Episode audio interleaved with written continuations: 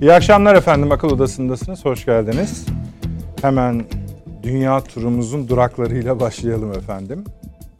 Bir enerji krizi var Avrupa'da ve 2145 dolardı bu sabah. Ne? Doğalgazın metreküpü. İnanılmaz bir rakam ve sadece o değil, aynı zamanda bu doğal yani siyasi krizler de bu fiyatı körüklüyor. Mesela Rusya Avrupa arasındaki gerilimler. Zaten son yıl içinde Avrupa'daki fiyat yıl, yılda yüzde 800 artmış durumdaydı. Şu anda bazı ülkelere gaz gitmiyor. Bazı ülkeler diğerlerine mesela Almanya, Polonya'ya gibi yardım etmeye yani gaz vermeye yani kendi ellerinde zaten yok depoları dolu değil de hani millet donmasın diye. Bundan da çok korkmuyorlar. Çünkü üzerine Rusya bir de verdiği doğalgazı yüzde elli düşürdü. Kesti yani gazı. Bundan da hani idare edebiliriz diyorlar. İdare edilecek bir şey değil esasında bu çözülmesi gerekiyor kısa sürede ama asıl korku şuna geldi. Bu enerji krizi bir tedarik zinciri bozulmasına ve nihayetinde bir gıda sorununa Avrupa için neden olabilir korkusu yaşanıyor. Bu ciddi bir mesele. Buna bir bakacağız. İki, e, Rusya Amerika Birleşik Devletleri olarak bizim mümkün mertebe daraltarak yani en kısa başlıkla size izah etmeye, aktarmaya çalıştığımız mesele daha ilerliyor, ilerliyor. Salı günü biraz konuşmuştuk biliyorsunuz. Bu şu hale geldi. Bütün sınırların tek tek sayıldığı yani son ucu bizim şöyle söyleyeyim. Hani Türk Devletleri Teşkilatımız var ya artık. Onun ucuna yaslanmış durumda, içine girerek hatta ucuna yaslanmış durumda. Diğer tarafı da yine işte Karadeniz'den, Ukrayna'dan geçerek Baltıklara yaslanmış durumda. Bir de şimdi bugün şöyle bir şey çıktı. Daha doğrusu dün efendim düzeltiyorum. NATO'nun elinde bir kuvvet var efendim. Bu kuvvet hızlı müdahale yani en hızlı tam ismi şu çok yüksek hazırlık seviyeli e, stratejik müşterek görev kuvveti. İsmi bu. Uzun bir ismi var. Bu şimdi bölgeye nakledilecek ama hani daha doğrusu bölgede göreve hazır edilecek ama şimdi bunun komutanı şu anda Türkiye. Yılbaşında Fransa'ya geçecek. Yani Türkiye'de kalırken bu işlemlerin yapılması bir mesele. Fransa'ya geçince yapılması apayrı bir mesele. Bugün bu konuyu biraz daha devam ettirecek. Hatırlarsanız salı günkü programımızda şöyle bir çıktı elde etmiştik. Bu evet, Avrupa'da bile söylenmeyen bir şey, Batı'da bile söylenmeyen bir şey efendim. Burada DDH konuşuluyor biliyorsunuz. Batı'nın sınırı olarak Türk Devletleri Teşkilatı'nın da bir esasında set oldu. Ama bu setin büyük güçler tarafından da beslenerek biraz Çin'e karşı kurulduğu yani Çinlileri kim durdurur gibi eski tarihi öyküler anlatın. Bunu da ele alarak biraz bu akşam konuşacağız Avrupa üzerinden. Yani NATO'nun hazırlık yaptığına ilişkin bir takım laflar var. Bugün e, Rusya Devlet Başkanı Putin'in bir basın toplantısı vardı. Orada bu soruların hepsini yayınlamaya çalıştı ve şuna getirdi. Kardeşim haksız bir şey mi istiyoruz biz sizden? Çekilin gidin sınırımızdan.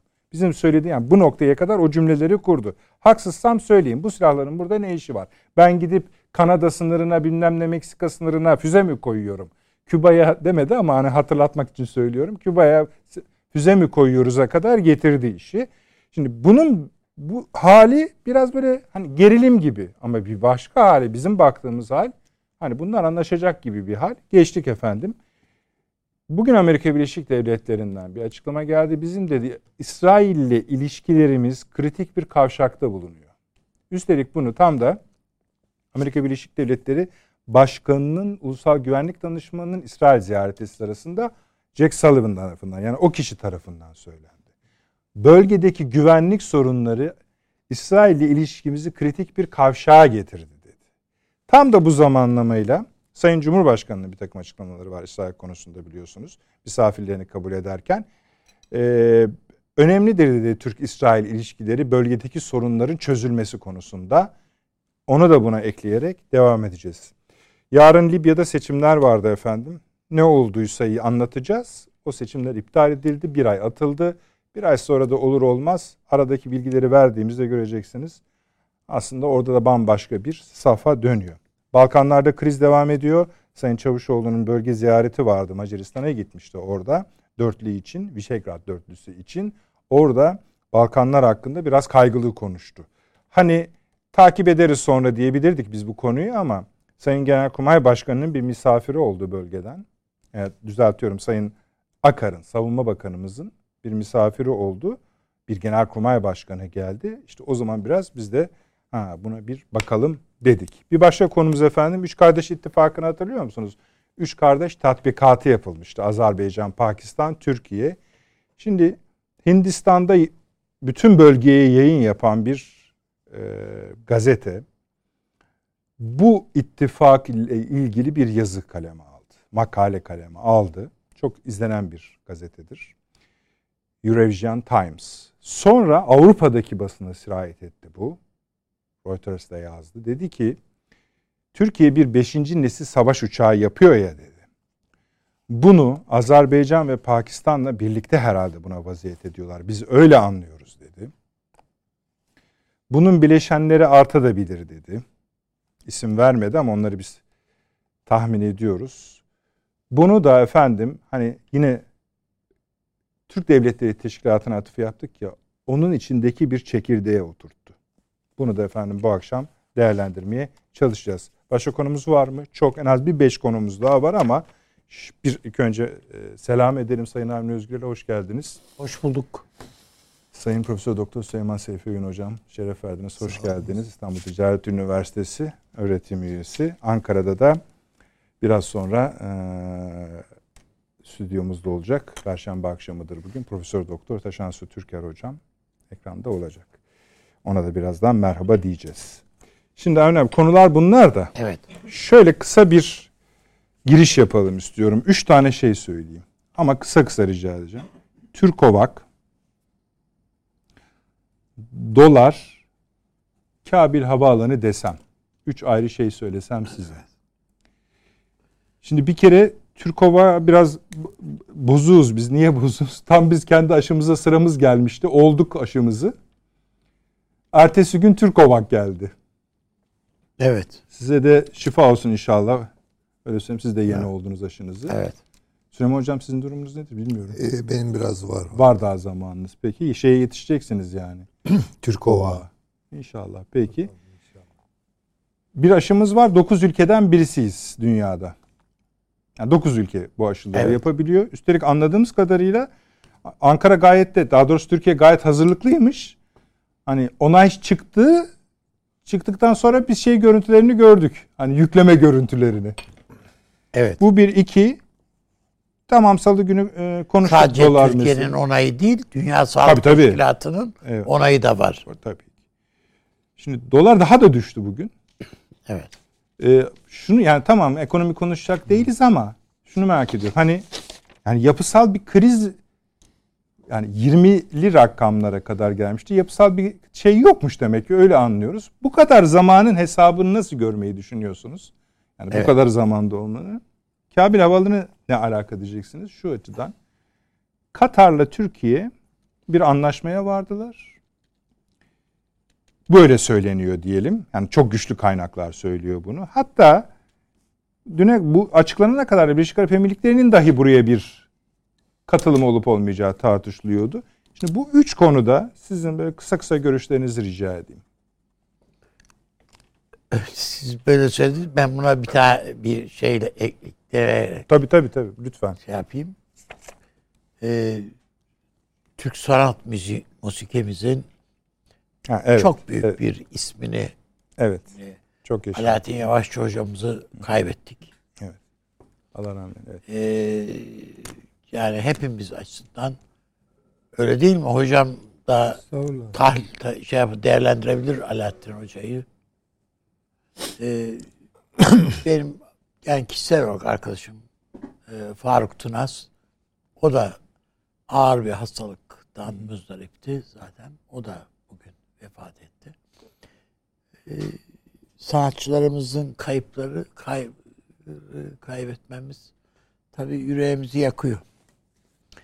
Onun ötesinde e, sizin söyledikleriniz elbette fevkalade önemli. Yani Türk Ovak konusunu burada da defalarca söyledik. Hatta yet, bir yeterince destek verilmedi mi acaba gibi böyle şeyleri sorgulayarak yani.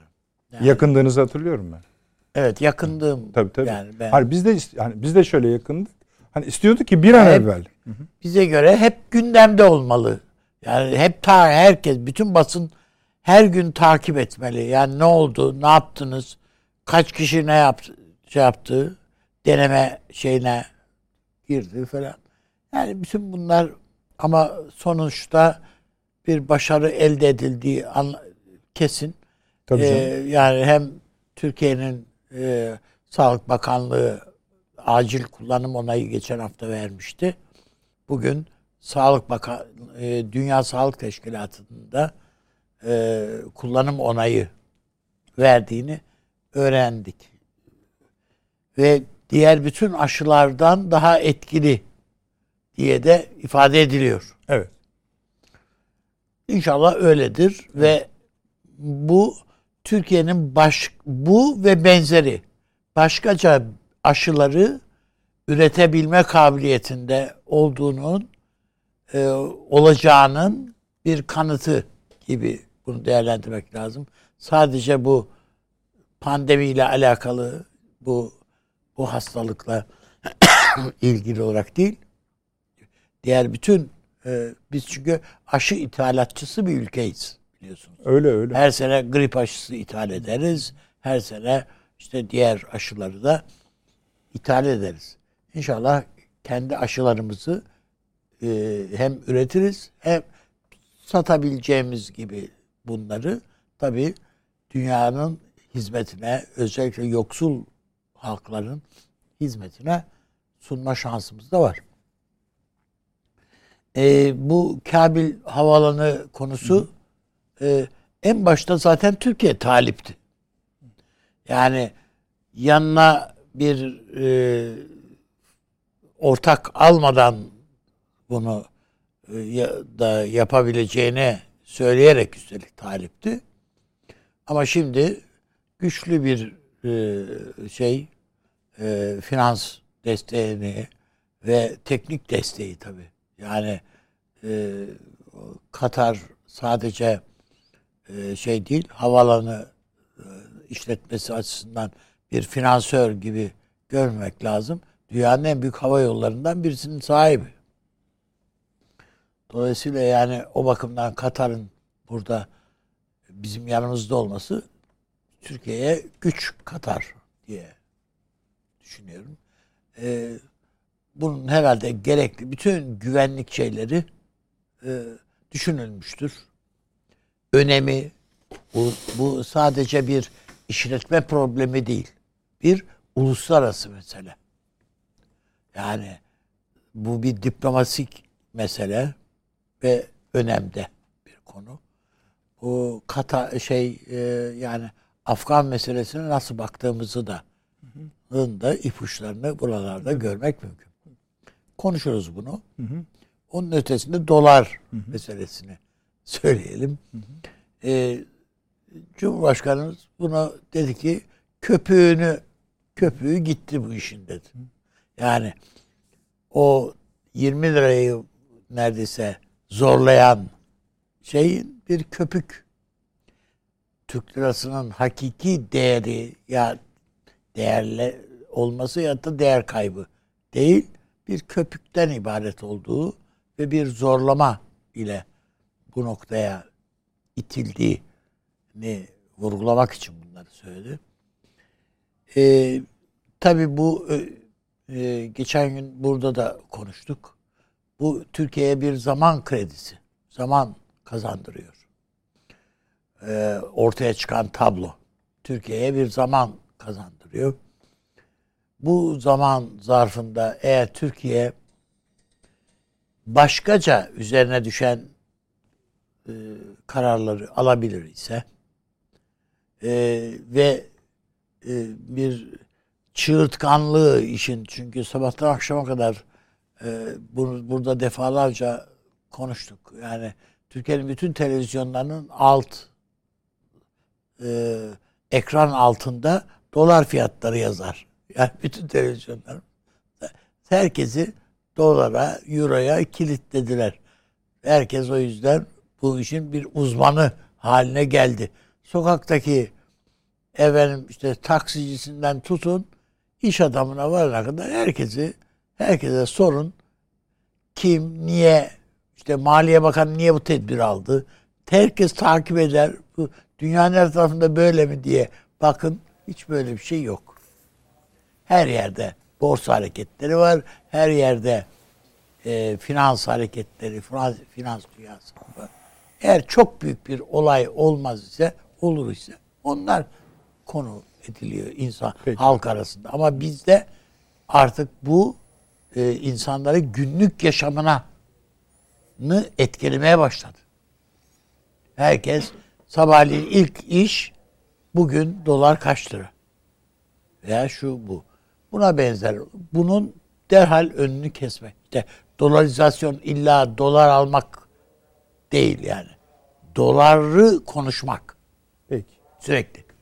Fakat az önce söylediğiniz gündem konularımızın içerisinde bir konuyu herhalde öne bunu da çıkararak bir takım Yine sizle devam edeceğim abi ama şu üçlüyü neden yani Ha, tamam, ayrıca anladım. söylediğimizi Tamam, bir peki. şey e, bir izleyicilerimizle pa- paylaşalım.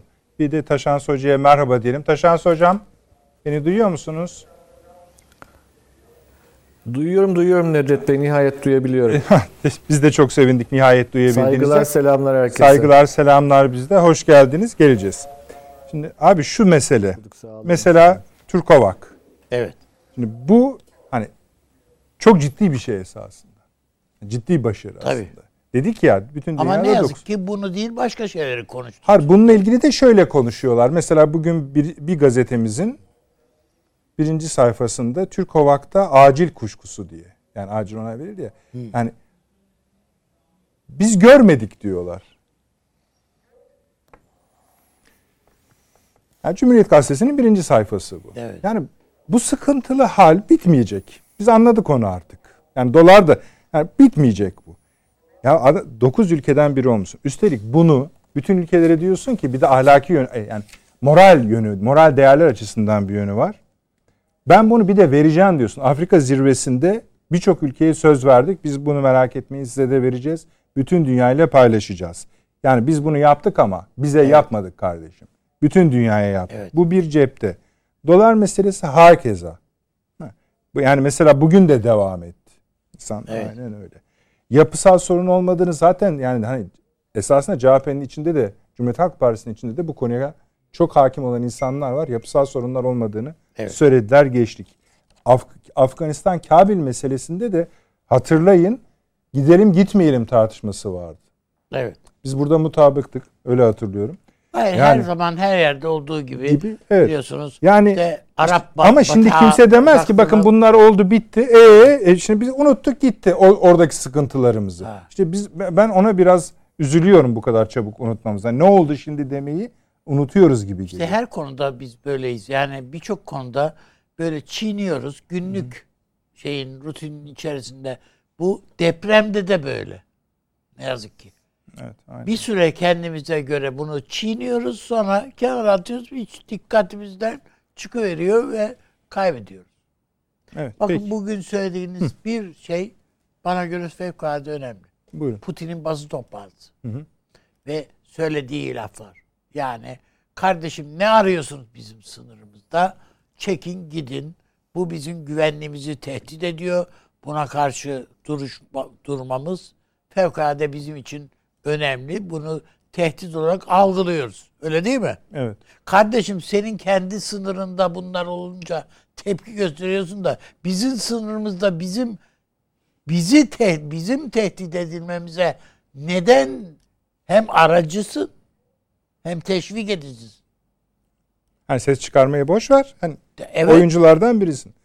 Yani bunun oyuncusu oyuncularından bu gündeme getirildiği vakitte bunu bir pazarlık edelim, bir konuşalım. Bir işte orada tartışırız, burada bilmem ne deriz falan diyorsun. Hatta bize de diyor ki bu Ukrayna ile diyor fazlaca diyor.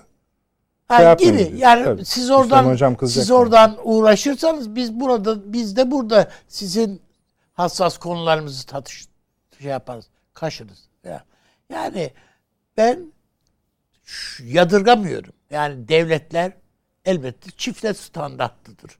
Kendisine yapıldığı vakit gayet öfkelidir. Karşısındaki yapıldığı vakit hiç umur şey, Aynen öyle. görmezlikten gelebilir veya ondan bir şey bekleyebilir. Ama buna onun için Türkiye yaptığı vakit bir şaşkınlık ya da bir öfke sen kendin yaptığın vakit hani bu derler ya evde hanım kırarsa tabağı e, canın sağ olsun nazar çıktı filan. Eğer Hizmetçi kırar. Evde hizmetçi kırarsa İşte öyle. sakar, sakar kadın filan deriz. İşte bu da bunun gibi bir şey. Peki. Ee, Yani üstünde duralım diye söyledim. tabii tabii açacağız bunu. Putin'in tavrını. Ee, Süleyman Hocam eminim e, bir rahmetli siz Evet. söyleyeceksiniz. Ondan sonra Yani- isterseniz konumuza hemen. Sizin de biliyoruz ki Evet. bilhassa ilgilendiğiniz konulardan Evet. birisi bu. Hobilerden mi diyeyim ne diyeyim. Peki. Ee, çok büyük bir sanatkar. Yani bu laf tabii herkes için, pek çok kayıp için söyleniyor. Fakat Alaaddin Bey, Alaaddin Yavaşça bu işle özel olarak ilgilenenlerin e, çok iyi bildiği üzere son üç büyük zirvenin hayatta kalan tek ismiydi. Daha evvel Bekir Bey'i kaybettik. Bekir Sıtkı Sezgin'i. Evet. Daha sonra Kani Karaca'yı kaybettik. Ee, şimdi de Alaaddin Yavaşça. Dolayısıyla hani bu üç zirvede e, artık bir ana olarak kayıtlarda hayatiyetini devam ettirecek. Ee, çok büyük bir gerçekten kayıp. Çok büyük hizmetleri oldu. Yeni nesillerin okuyuş tarzını belirledi klasik üslup dediğimiz üslup çerçevesinde e, çok öğrenci yetiştirdi. Hakikaten hizmetleri bu açıdan unutulmayacak kadar büyük. Kendisine rahmet diliyorum. Başta eşi, hanımefendi olmak üzere ailesine, dostlarına e, başsağlığı Sanat camiasında. tabii. diliyoruz. Evet.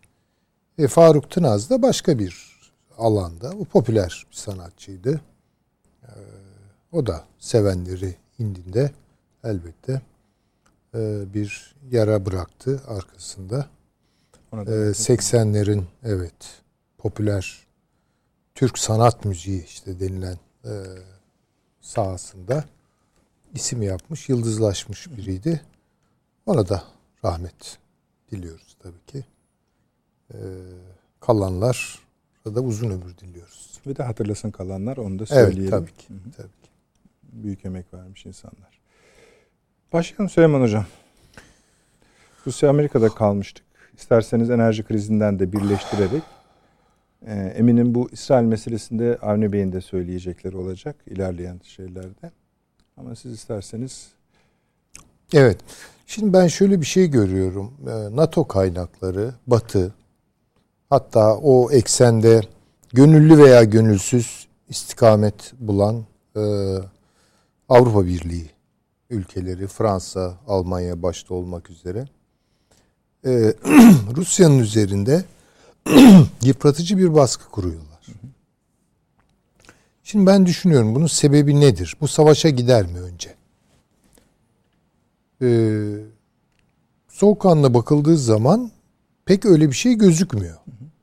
En azından şimdilik. Çünkü savaş hakikaten e, gelinen aşamada özellikle Batı kamuoylarına anlatılabilecek veya kabul ettirilebilecek bir şey değil. Çünkü böyle bir savaş doğrudan onların evlerini yakar. Yani bu paralı askerler bulup Irak'ta bilmem e, işte Yemen'de şurada burada Afrika'da filan savaşmaya benzemez. Çünkü gelinen noktada hedefler çok açık. Bu Avrupa, Amerika, nükleer tehlike böyle katmanlaşarak büyüyor. o eşiğe kadar Rusya'yı sıkıştırmak istiyorlar. Şimdi Rusya açısından bakıldığı zaman da hesap şu. Yani bu adamlar eğer savaşa girerlerse Ukrayna'da mesela Ukrayna'yı işgale kalkarlarsa bunu muhtemelen 12 saatte hallederler. Fakat sonrası çok Rusya açısından yıpratıcı olur. Ukrayna meselesine bütün enerjisini Rusya'nın akıtabilirsek rejimin kırılgan noktasını yakalamış oluruz. Putin rejiminin. Putin'i indiririz aşağı. Rusya'yı da işte nasıl parçalamak istiyorlarsa kafalarında ona göre parçalarız, parsaları toplarız filan gibi bir bakış. Yani bir manada savaşın ruleti oynanıyor. Yani bir rulete döktüler iş. Bunu yapan Batı, bunu yapan NATO. Yani her türlü, her şekilde Rusya'yı sıkıştırıyor. Ve bu Rusya'nın çözülme süreçlerinde Gorbaçov'a verilen sözün doğrultusunda değil. Yani orada verilen bir takım taahhütleri de görmezden gelerek bunu yapıyorlar. Ee, Putin de bunu doğrusu mümkün olduğu kadar iş savaşa gitmeden çözmeye çalışıyor. Ama söylemlerinden özellikle son yaptığı açıklamalardan yola çıkacak olursak kredisinin tükenmeye başladığını ima ediyor. Yani madem öyle o halde gereği yapılır diyor. Hocam. Şimdi dolayısıyla bu Amerika'ya dönecek tabii ki. Şimdi Amerika ne yapacak? NATO ne yapacak? Şimdilik diretiyorlar. Yani mesela Ukrayna'yı NATO'ya almayacaksınız diyor. İşte o birkaç madde koydu Evet, ya evet. bunların önüne. Tabii tekrarlarız onu bu akşam. Tabii. Ukrayna'yı. NATO'ya almayacaksınız. Doğu Avrupa'da, Baltık'ta füzeleri e, çekeceksiniz. Yeni füzeler yerleştirmeyeceksiniz falan. Bir takım böyle hakikaten nerede torna sinir uçlarına dokunuyorsa o, o noktalardan konuşuyor. Cevaben NATO hayır diyor sen karışamazsın. Yani Ukrayna NATO üyesi olmak istiyorsa onu biz değerlendiririz Brüksel'de. Ukrayna NATO üyesi değil ama bizim oraya da müdahale olma ayrıcalığımız var diyor. İşte çünkü başvurusu var Evet. ya yani Evet, uzun diyor değerlendireceğiz diyor. Yani Peki hocam işte şimdi iyice detaylandıracağız da. Tamam anlıyoruz. Bu Rusya Amerika diye konuşuyoruz ama aslında bu komple bir hani Kuzey Yarım Küre'nin neredeyse tamamını içeren bir alanın üzerine bunun adı üçüncü, kabus gibi çöküyor. bunun adı 3. Dünya Savaşı Ha, oldu. adı yani konuştuğumuz öyle şey şu. Yani bunun adı 3. Dünya Savaşı çıkar, çıkmaz ayrı konu. Ee, ama adı bu ve şöyle bir soruyu düşürüyor. Bize bizi niye ilgilendiriyor bu konu değil. Tam göbeğindeyiz. Tam göbeğindeyiz. Tam göbeğindeyiz. Tabii. Yani o kadar çok alandan o kadar çok baskı yiyebiliriz ki ya da bunlar avantajla fırsat da üretebilir. Ama Türkiye bir açıklama yaptı benim bildiğim. yani Çavuşoğlu Karadeniz'i vurgulayarak burada biz böyle bir savaşa taraf olmayız. Bu bence biraz şeyeydi. Ee, Salı günü okumuştuk yani Pentagon'un e, Amerikan Genelkurmay Başkanı'nın açıklamasını. Karadeniz şey bir denizdir. Hani Ha, gireriz çıkarız Tamam. filan. Ya işte bu önemli bir Tabii, açıklama tabii. yani. Bu önemli bir açıklama. Bence de zaten herhalde Türk haricisi bunu e, değerlendirmiştir çoktan. Bir takım esaslara kavuşturmuştur. Böyle bir savaşta hakikaten müdahil olmamamız lazım. NATO'nun bu kadar Türkiye'yi itip kalktığı, yok saydığı bir dönemde Allah korusun hani bu savaşın ben gene de pek mümkün olmayacağını düşünüyorum da ama artık kontrolden de çıkabilir belli bir eşikte. Ona da hazırlıklı olmak lazım. Öyle bir ihtimale de hazırlıklı olmak lazım. Benim düşünceme göre Türkiye şu an İncirlik'teki nükleer e, başlıklı füzeleri e, Amerika'ya çekmesi için bir başvuruda bulunması lazım veya NATO'ya çekmesi için. İyi bir şey mi bu? Elbette. Tabii ki. Yani çünkü öyle bir Fırsat savaş gibi. çıktığı an o, orada işte ben bundan tarafsız Nasıl olsa kalıyorum. biz kullanmayacağımız için yani onun düğmeleri bizim elimizde olmadığı için. Olmadığı için çünkü yani öyle bir şey olur Ama ki belası bizim başımıza. başımıza gelir. Tamam da Yani- bunu bizim aklımıza getiren şimdi Moskova'nın talepleriydi. Yani bu şartlarıydı. Hayır. Tamam. Tamam yani Ya bana ama şimdi karşı akıl yanlış bu. anlamasın izleyici. Tabii Rusya'dan gelen emir de. doğrultusunda hareket ediyoruz değil. Yani Türkiye'nin selameti açısından düşünüyorum. ben. Şimdi, şimdi Çünkü orada hep şöyle kontrol- konuştuk ya Süleyman Hocam. Avni abinin sözlerini ben çok hatırlıyorum o dönemde. Bu incilik konuları tartışılırken İncirlik özel bir üs olarak. Yani öyle diğer üsler gibi değil bu üs. üs. Tabii tabii, Tabii. çok çok çok Mesela yani. çok özür dilerim. Yani mesela hani Amerika'nın bölgedeki azalmasına bağlı olarak Rusların bu teklifine belki de Amerikalılar da he diyebilir. Yani bu tamam kardeşim İncirlik'ten de hani İnşallah. İnşallah çünkü yani bizimle ilgili bir şey değil. Bize herhangi bir şekilde faydası dokunacak bir şey değil. Sonra Tam tersine- Küba krizi gibi Jüpiterler gibi olmayalım. Ne yapalım yani? İşte yani- bize hiçbir orada da yani Jüpiterleri bizim hayrımıza getirmedilerdi. Bizim Haberimizde yoktu ama giderken ateşe için atılıyorduk. götürmediler yani. Yani çektik? gidiyorduk yani. Tabii tabii. Tabii ki bunun bir Türkiye Yani açısından yoksa bir ayrı yok. Rusya. Khrushchev niye şart olarak öne sürsün? Yani o dönemde şartlar belki öyle bir e, şeyi gerektiriyordu ama yani bugün farklı bir dünyada yaşıyoruz ve hesapları biraz farklı yapmak lazım. Yani e, paşamızın kulağı çınlasın. Fahri Paşa daha ileri bir şey söyledi burada. Evet, evet. Askeri kanadından çıkmak NATO'nun. Evet. Ya bilemem o yani o en olmaz. ilerisini söyledi zaten. Çünkü düşünebiliyor musunuz? Karadeniz karışmış. Yani Ukrayna siyasi meselesi. kanadı iyidir anlamında gelmiyor tabii bu. Yani tabii ama yani diyelim ki e, yani şimdi risk nereden gelecek? En yakın risk yani Allah korusun böyle bir şeyde gerilimde hani biz bundan bilgane kalacağız. Buna bir bilgane tarafsız kalacağız. Bir taraf olacağız falan desek bile bizim inisiyatiflerimizden çıkabilir. İşte o sebebi odur. Yani bu çok önemli bir şey yani. Ya bu bizi koruyan bir şey değil. Bence bu bizi Allah korusun böyle bir gerilimde çok zor durumda. Çünkü kontrolü bizde değil. Hani bizde olsa Bence- mesele yok. Tamam bu bir tehdit e, barındırıyor içinde. Ama ben en daha çok düşündürecek olan bu maddeler üzerinden gelişecek bir anlaşmanın hayat bulması.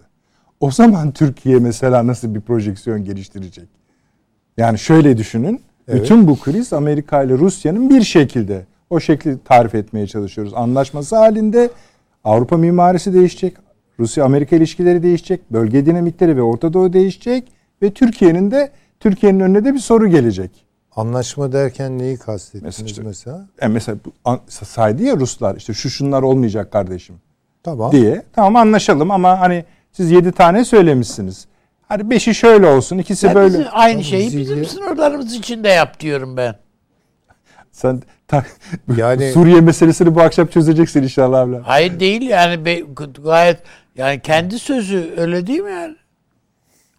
Evet Süleyman Hocam. Yani o tarafına daha bakmak lazım değil mi bilmiyorum. E Ama ya şeyle ilgisi yok. Siz Hani düşün, o- e, hayır şunun için söylüyorum. Siz böyle bir anlaşma öngörmüyor musunuz yakında? Ya, an- yani anlaşma olmaz bu bence. Bir Hayır. pozisyon değiştirme olur. Yani mevcut pozisyonlara bir bakılır. Nerelerde sorun çıkıyor? Tamam Daha mı? stabil olacak. Krizi bitiriyor ama bu. Yani Rusya Amerika arasındaki bizim hep konuştuğumuz işte şeyi o bitiriyor. kriz bitirilmek isteniyor mu istemiyor mu? Mesele İstediğini o. alırsa Amerika ya da Rusya ikisi birden almış olurlar mı? Ama şimdi bakın bunlar birer fazla olarak kriz doğurdu. O fazlaların olmadığı yerde zaten iyi kötü stabil bir şeyler vardı. Öyle değil mi yani? Sovyetler yıkıldıktan sonra. İşte tamam sonuçta Polonya'dır, Romanya'dır, Bulgaristan'dır filan kaybedildi Rusya açısından ama buna çok fazla Rusya ses çıkartmadı yani Ee, ya da en azından çıkartacak durumda değildi o zamanlar. Ne oldu? Sonuçta ama Ukrayna'ya geldiğinde iş, Karadeniz'e geldiğinde, Kafkasya'ya tuttuğunda oralarda tabii ki şey oluyor, tepki gösteriyor. Yani bu, bu çok anlaşılır bir şey. Ve kağıt üzerinde baktığınız zaman yani Putin'in söyledikleri gayet normal bunu söyler her devlet başkanı. Evet söyledik. Bu kadar yani. Geçen hafta söyledik. Evet yani, yani geçen bunun- gün söyledik. Ee, şeyle bir alakası yok. Yani şu Rusya açısından bakmak veya NATO açısından bakmak.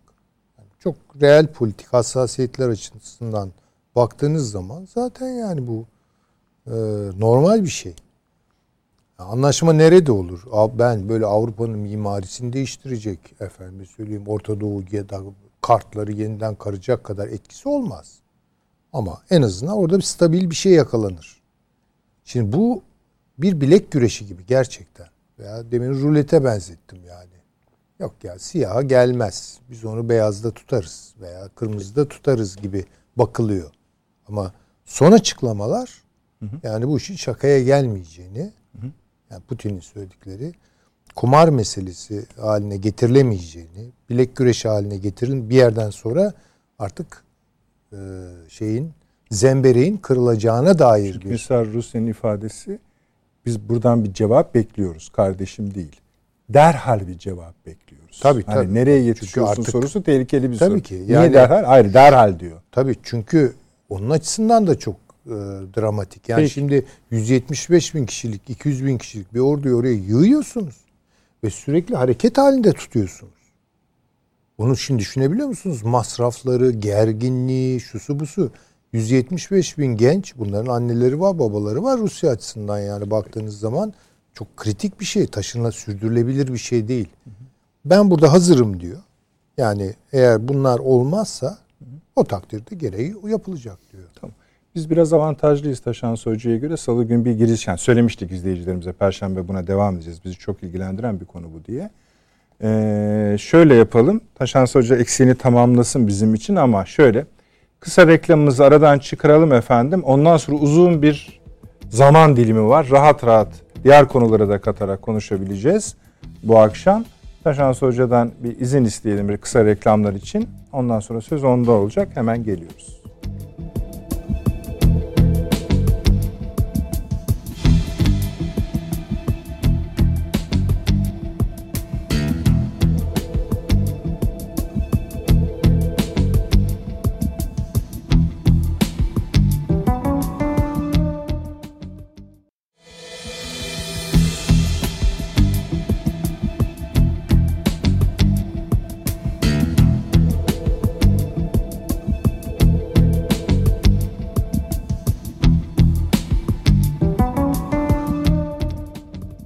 Döndük efendim akıl odası devam ediyor.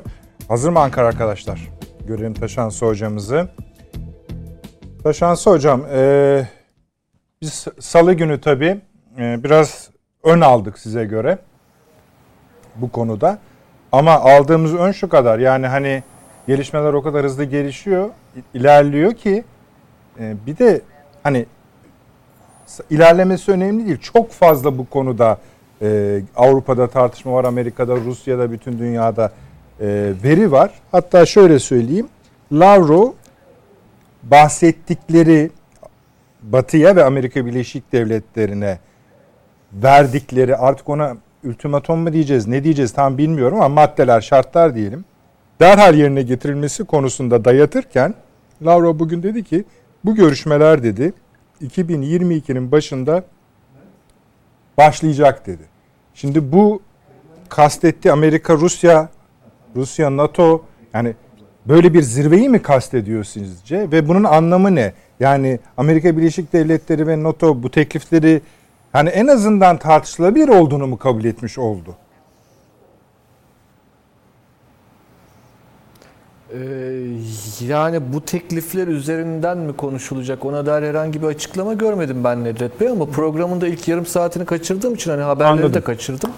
Ee, kulağıma ses gelmiyordu çünkü hani Çözdü siz arkadaşlar. aktarmışsınızdır bilmiyorum o, o kadarını. Ee, evet sağ olsunlar. Ee, şey e, yani dolayısıyla bu metinler üzerinden konuşulacağına dair yahut konuşma çerçevesinin, diyalog çerçevesinin e, bu metinler olduğuna dair herhangi bir şey henüz yok. E, ne var? İşte Lavrov'un açıklaması var sizin aktardığınız. Ocak ayının başında Evet. e, görüşmelere başlanacağına dair. Artı dün e, Putin'in açıklaması vardı. İşte Scholz'la görüşmesi üzerine e, ciddi görüşmeler olmasını umut ediyoruz dedi. E, onu da önemsiyorum. Hani ciddi görüşmeler bir ciddiyete davet. E, ciddiyet yani zaten herkes ciddidir bu işlerde. Gayri ciddi olan kimse yoktur herhalde dış politika, uluslararası politika ya da güvenlik konularında. Fakat e, burada bahsedilen ciddiyet herhalde şu olsa gerek. E, işin vehametini göstermek anlamında hani bu maddeler üzerinde görüşmek istediğini belirtiyor Rusya tarafı. Taşansı hocam o Yani zaman tabii şöyle yapalım hani şöyle yapalım mı izin verirseniz? Buyurun. Siz yani hani bir meseleyi buyurun. ilk önce nasıl an- anladınız onu da bir anlaşalım. Çünkü biz hani haberler üzerinden gittik salı günü bunun ciddiyetini işte bugün de e, Süleyman Hoca biraz bahsetti. Hani bu bütün böyle kuzey dünyayı öyle söyleyeyim yerinden oynatan bir şeymiş gibi mi anlıyoruz biz bunu? Ya da oynatacak mı? Yani bunun önemi ne? Bizi bağlayan Ee, tarafı ne? Konu öyle, ne yani? Öyle tabii. Öyle tabii. Ya valla şöyle Nedret Bey şimdi e, bu Michael McFaul vardır. E, Amerika Birleşik Devletleri'nin eski Moskova sefiri. E, Montanalı, şu an UCLA'de profesör hatta. E, şirin bir adamdır da e, şirindir yani mesela işte Burns gibi bir böyle adını hak eden bir büyükelçi olarak göremedim ben hiçbir zaman onu. Ee, şimdi bir tweet atmış diyor ki e, Putin'in diyor üzülüyorum aslında Putin'e diyor. Kendisi bir 19. yüzyıl adamı ve 21. yüzyılda da mutsuz. Çünkü bu artık burası 19. yüzyıl değil diyor. Ee, yani böyle e, duyduğunuzda sanki e, güzel bir retorik cümle gibi geliyor. Lakin e, hakikatle hiç ilişkisi olmadığını cümlenin anlamamız gerek. E, bu programda ben 3 yıldan beri bir şey söylüyorum devamlı.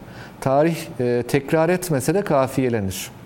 E, ve özellikle e, son 10 yıllık gelişmelere baktığımızda uluslararası politikada bu kafiyelenmenin redif düzeyinde olduğunu e, ve hatta e, birinci harp öncesi dönemi çağrıştıran e, ulusal kimliklerin, e, ulusal aidiyetlerin çok fazla öne çıktığı e, ve hatta Putin'den e, alıntılayarak söyleyelim Dünya Ekonomik Forumu'nda söylediği cümleyle herkesin herkese düşman olduğu e, yeni bir belirsizlik dönemi içinde olduğumuz hakikatini Michael McFaul görmezden geliyor. Yani 19. asır adamı mıdır Putin bilmiyorum. Yani her Rus e, tarih meraklısıdır, doğrudur. E, tarih meraklısı insanlar açısından da 19. asır hakikaten şeydir. Hoş bir de, hoş bir dönemdir çünkü kurucu asırdır. İşte bitti ne zaman bitti? Birinci Dünya Harbi'nin sonunda bittiğini kabul eder bazıları. Bazıları İkinci Dünya Harbi'nin sonunda bittiğini kabul eder. Ee, bazıları da hala devam ettiğini düşünür. Ben son gruptanım. Ben hala devam ettiğini düşünenlerdenim 19. asrın. Dolayısıyla e, şimdi buradaki mevzu şu. E, belli güç odakları var dünyada. Bu kolay kolay da değişmiyor. Ee, ve e, 90'dan sonra yeşeren umutlar Batı dünyasında yani tarihin sonunun geldiğine dair söylemler vesaire iflas etti. Bunun yanında başka bir şey daha iflas etti. Neoliberalizm iflas etti. E, çünkü neoliberalizmin e, aşırı ümit var ve kontrolsüz yayılımı ee, bir şekilde tutmadı yani. Dünyanın pek çok yerinde tepkiler var buna. Bu ulusçuluk şeklinde tezahür ediyor genelde. Ancak baktığınızda mesela sosyalizmin de yükselmeye başladığını görüyorsunuz. İşte Avusturya'da Komünist Parti e, belediyelerde zafer kazandı biliyorsunuz. Avusturya'dan bahsediyoruz hem de. İşte geçen hafta, değil mi, bu hafta daha e, Şili'de e, sosyalistler iktidara geldi. Bakın bunlar hani bundan 10 yıl önce konuşsaydık eğer e, ne anlatıyorsunuz kardeşim işte bunlar bitti artık geçmişte kaldı denecek şeylerdi. E, ilginç bir şekilde Stalin çok konuşuluyor bugünlerde dünyada. Hatta Stalin'le Troçki'nin tartışmaları çok konuşuluyor. Ve bunlar normal şeyler mi? İşte Madeleine Albright faşizm tehdidinden bahsediyor dünyada. Bütün bunları şu açıdan söylüyorum. Ee, Soğuk Savaş'ın hemen ertesindeki dönemden sonra Rusya bir şekilde kafasını kaldırdı. Ee, ve sadece Rusya kafasını kaldırmadı. Bakın Çin e, büyük bir rakip olarak Batı uygarlığına karşı, Batı medeniyetine karşı büyük bir rakip olarak tezahür etti. Ve Çin artık bugün Surinam'da yani e, Güney Amerika'ya kadar giriyor. Düşünebiliyor musunuz? Çin bugün Afrika'da, Çin bugün Orta Doğu'da. E, dolayısıyla bir küresel rekabet var. Ancak Çin'in yıprattığı Amerikan hegemonyası dünyada başka orta büyüklükten biraz daha büyük güçlerin de önünü açtı. Mesela Fransa'nın, mesela İngiltere'nin, mesela Rusya'nın. E, bunları da göz ardı etmemek lazım. Artı yeni yükselen güçler var. Hindistan gibi, e, Pakistan gibi, Endonezya gibi, Güney Afrika gibi, Brezilya gibi. Şimdi dolayısıyla yeni bir dünya mimarisi arayışından bahsediyoruz. Şimdi bu noktada 90'lı yılların batısının Doğu Avrupa'daki genişlemesi bir yerde durdu, tıkandı. İşte bu genel çerçeve içerisinde koyduğumuzda bugün yaşanan Ukrayna sorununu bütün bu sorunlar geldi düğüm oldu Ukrayna'da. Peki Rusya ne istiyor, Batı ne istiyor? Yani Batı'nın hayali söyleyeyim. Batı'nın hayali 90'lı yıllara geri dönmek. Yani Rusya'nın boynunu büktüğü, kafasını eğdiği, Ee, ve bir şekilde e, her her alanda geri adım attığı bir Rusya görmek istiyorlar. Ancak hakikatle yüzleştiği kanaatindeyim ben. Hem Amerikalıların hem de NATO'nun genel olarak. O hakikat şu, belli bir sınır çizdi Rusya. Peki neden bugün? Neye dayanarak? E, efendim orada da çok açık bir şekilde şunu görmek lazım. Amerikan toplumsal yapısındaki dönüşüm, çok hızlı köklü bir dönüşüm var. Yani neoliberalizm her ne kadar e, iflas etti desem de e, bunun hala bir şekilde sürekliliği var ve e, teknik dönüşüm, bilgi toplumu vesaire yeni sermaye gruplarının oluşumu e, istihdam sorunlarını yaratıyor, ekonomi sorunlarını yaratıyor. Yani Amerika'nın iç sorunları var. Yani bu yanlış anlaşılmasın, batıyor, yıkılıyor değil. Amerika gömlek değiştiriyor. Bu bir şey anıdır. Yani yoklama anıdır rakipleri açısından. Avrupa açısından baktığımızda Atlantin iki yakasında ciddi bir kopuş olduğunu görüyoruz. Yani Putin şunu gördü. Bugün gün bugündür dedi. Yani hazır bugün ben yıpratırsam yıpratırım, bugün bir şeylere ikna edersem ederim. Yani Batı'yı böyle görüyor. Bu Lenin'in lafıdır. E, şıtık şey ne o? Süngü. Süngüyle diyor yoklarsınız. Yumuşak bir şey görürseniz biraz daha dürtersiniz. Çelik, çeliğe rastlarsanız geri çekersiniz. Şu an Putin'in algıladığı batı yumuşak bir şey. Yani süngüyü biraz daha ittirme taraftarı. E, çok yanlış olmayabilir. Tabi artı burada başka bir şey. İşte Çin'le rekabet konusunda Rusya'ya olan ihtiyacı da hesaplıyor diye düşünüyorum. E, Rus, Rusya açısından durum bu. Peki ne? Asıl ideali ne?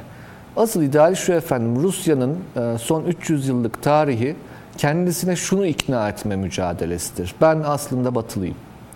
Yani bakmayın siz işte hani Rusya batı mıdır, doğu mudur tartışmaları şuydu buydu vesaire ama Rusya elitleri açısından baktığınızda asıl mücadele Rusya'nın bir şekilde kendini kabul ettirme çabasıdır.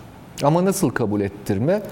Ee, bir şekilde özne olarak kabul ettirme. O yüzden mesela De Gaulle çok tanıdık gelir Ruslara. Ha, İkinci Dünya e, İkinci Dünya Savaşı sonrası Soğuk Savaş sırasındaki De Gaulle. Daha özerk ama orada bulunan bir akıl. Rusya açısından bu. Batı açısından ise durum şu. Ne yapacaklarını bilmiyorlar aslında Rusya'ya dair. Yani bu Amerika'daki e, pek çok think, think tank'in tartışmalarında, e, pek çok aydının ya da işte bürokratik kurumların e, basın açıklamalarında da açık açık söyleniyor. Tam bir plan yok Rusya'ya dair. Yani Ukrayna'yı alırız, Rusya'nın üstüne yürürüz diyemiyorlar. Oradan taviz vermek konusunda da çok istekli değiller. E, ancak bu bir kafa karışıklığıdır. Şimdi bir tarafın kafası karışık, öbür tarafın kafası net. E, böyle durumlarda kafası net olan kazanır.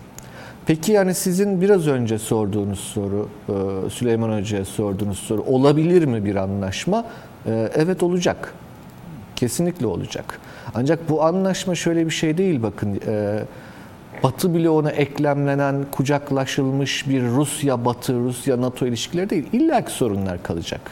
Ama bu sorunlar bir şekilde göz ardı edilebileceği, halının altına süpürülebileceği, ileri dönemlere e, nasıl söyleyeyim tehir edilebilecek sorunlar olarak e, bir şekilde kalacak. Belli başlı e, başlıklarda da Rusya'yı rahatsız edecek konularda sürdürülmeye devam edecek. Biraz önce özellikle söyledim. Birinci Cihan Harbi öncesi durumu hatırlatıyor dünyada uluslararası politika diye. O çerçevede bakın lütfen. Yani Taşansı Rusya hocam. NATO üyesi olmayacak. Ki biliyorsunuz böyle bir düşünce de vardı. Hatta Putin de sıcak bakıyordu bu düşünceye, Rusya'nın NATO üyeliğine. Ee, tabii üstünden e, çok zaman geçti, o köprünün altından çok sular geçti diyelim. Taşansı Buyurun hocam. Bey. Ha, e, Buyurun. şimdi bakın Amerika Rusya anlaşacak dedik dediğiniz andan itibaren bunun şartlarını hiçbirimiz belirleyemeyiz ve bir hani burada bir büyük sinerji ortaya çıkar. Kendi anlaşamadıkları konular elbette olacaktır ama eğer Amerika ile Rusya hele hele bu bahsettiğimiz şartlar üzerinden bir anlaşma yani bir uzlaşma bulurlar ise bu herhalde Avrupa içinde, herhalde bol miktarda Türkiye içinde ve dünya içinde bambaşka anlamlar ifade edecek.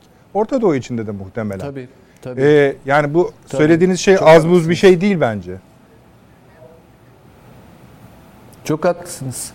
Ya şöyle söyleyeyim e, Nedret Bey, insanlar bazen hani bu programı e, gerçekten hani çok e, sahiplenerek ben konuk oldum hep sizin programınıza. Çünkü derdimizi anlatabildiğimiz bir program. Ancak hani bazen de o kadar uzun vadeli şeylerden bahsediyoruz ki insanlar da atlıyorlar. Niye bundan bahsediliyor şimdi diye. E, va- çok uzun zamanda ben çok fazla tekrar ettiğim bir örnek Süveyş krizi. Ya 1956 yılında hiç kimse ama hiç kimse Sovyetler Birliği'nin ve Amerika'nın yan yana gelip de İngiltere'yi, Fransa'yı, İsrail'i döveceğini düşünemezdi. Değil mi yani 56 yılını düşünelim lütfen. Yani Soğuk Savaş'tan bahsediyoruz. McCarthy'cilikten bahsediyoruz Amerika'da vesaire. Çok sert bir dönem bu. Ve bu sert dönemde Sovyetler Birliği ve Amerika beraber hareket ettiler Mısır konusunda. Hem İsrail dayak yedi, hem İngiltere dayak yedi, hem Fransa dayak yedi. Şimdi dolayısıyla bu tarz ilişkilere bakarken e, kalıplar, yapılar mutlaka önemlidir. Lakin bunların hiçbirinin vahiy olmadığını, hepsinin değişken olabileceğini e, iyi anlamak gerekiyor. Şimdi burada Rusya ile Amerika'nın e, anlaşması bir kucaklaşma olmayacaktır. Yani 2. Cihan Harbi'nin son yıllarında olduğu gibi New York'un caddelerinde, Washington DC'nin caddelerinde Joe amca resimleri, Stalin'in resimleri vardı biliyorsunuz.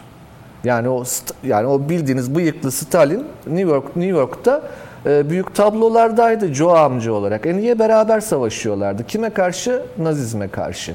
E sonra ne oldu? McCarthy geldi.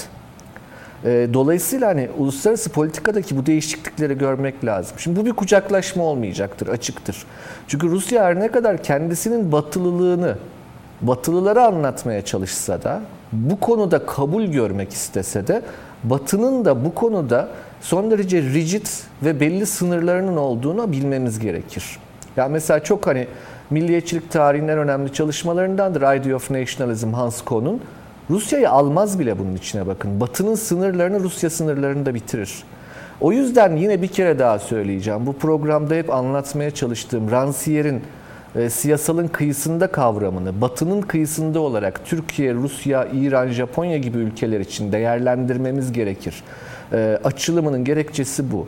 Kavram üretmek lazım böyle şeyleri anlamak için ancak ürettiğiniz kavramların içinde de boğulmamak gerek. Yani bu e, daha bugün bizim siyasalda meslektaşlarla konuşuyorduk. E, Marx ve Lenin arasındaki fark nedir diye. Marx teorik bir adamdır. Lenin siyasetçidir. Ve yani e, biliyorsunuz Lenin'e neler neler dediler komünistler. Sen Alman ajanısın dediler, sen liberalsin dediler, her şeyi dediler. Neden? Çünkü teoriye karşı siyasi gerekliliklere yatkın bir adamdı. Bunun gibi yani evet kavramlarla konuşmak zorundayız. Kavram üretiriz ama ürettiğimiz kavramların da esiri olmamak durumdayız. Fakat Rusya-Batı ilişkilerine özellikle Rusya-Amerika ilişkilerine baktığımızda efendim Tsarevich Konstantin'in e, Kırım Savaşı sırasında Amerikan donanmasıyla gelip İngilizleri, Fransızları, İtalyanları ve Türkleri yeneceğine inanan bir Rusya'dan bahsediyoruz. Ya da Alexander Herzen'in 20. yüzyıl Rusya'nın ve Amerika'nın mücadele çağı olacaktır dediği e, ancak Rusya'nın kazanacağını iddia ettiği bir Rusya'dan bahsediyoruz. Şimdi aynı şekilde batıya baktığımızda Rusya öteki olabilir ama çok da öteki değildir.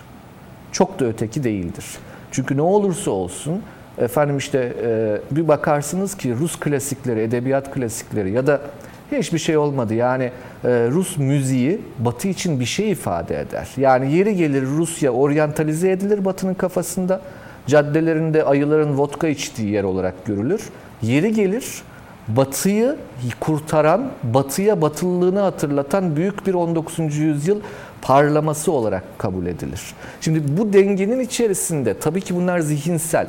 Bizim bugün bakmamız gereken mevzu politik gereklilikler ve sınırlılıklar. O sınırlılıklara baktığımızda Fransa'nın çok can sıkıcı olduğunu kabul etmemiz lazım Amerika açısından ve İngiltere açısından da. Almanya'nın etkisiz eleman olduğunu kabul açımızdan da. etmemiz gerekir ve bunun bunun bir şekilde bunun bir şekilde e, Rusya ile Amerika arasında hatırlar mısınız Hillary Clinton'ın bir düğmesi vardı elinde. Reset Ha, evet. yazmak istemişlerdi üstüne Rusça. Yeniden başlama yazmak istemişlerdi de Evet. yanlışlıkla yükleme yazmışlardı vesaire. Şimdi o dönemde de kimse herhalde Clinton'ın e, Rusya'yla e, bir reset arayışı içine gireceğini düşünmezdi. Fakat belli güç odakları var ve bunları yıpratamıyorsunuz. Rusya'ya dair benim anladığım Amerika'da iç siyasette ve belli kurumlarda çok sağlam bir duruş var. Yani bunun adını Rusofobya diyor Ruslar. Çok haksız olmayabilirler. Belli bir damar bu. Ve bu damar Pentagon'da da var anladığım kadarıyla. Var. CIA'de de var. Maliye Bakanlığı'nda da var. Senato'da da var. Belli alışkanlıklar var. Çünkü Amerikan toplumu o soğuk savaşın e, belli şeylerini atamadı. Bir de demografik bazı şeyler var. Yani e, bir Polonyalıya Rusları sevdiremezsiniz. Bir Litvanyalıya Rusları sevdiremezsiniz.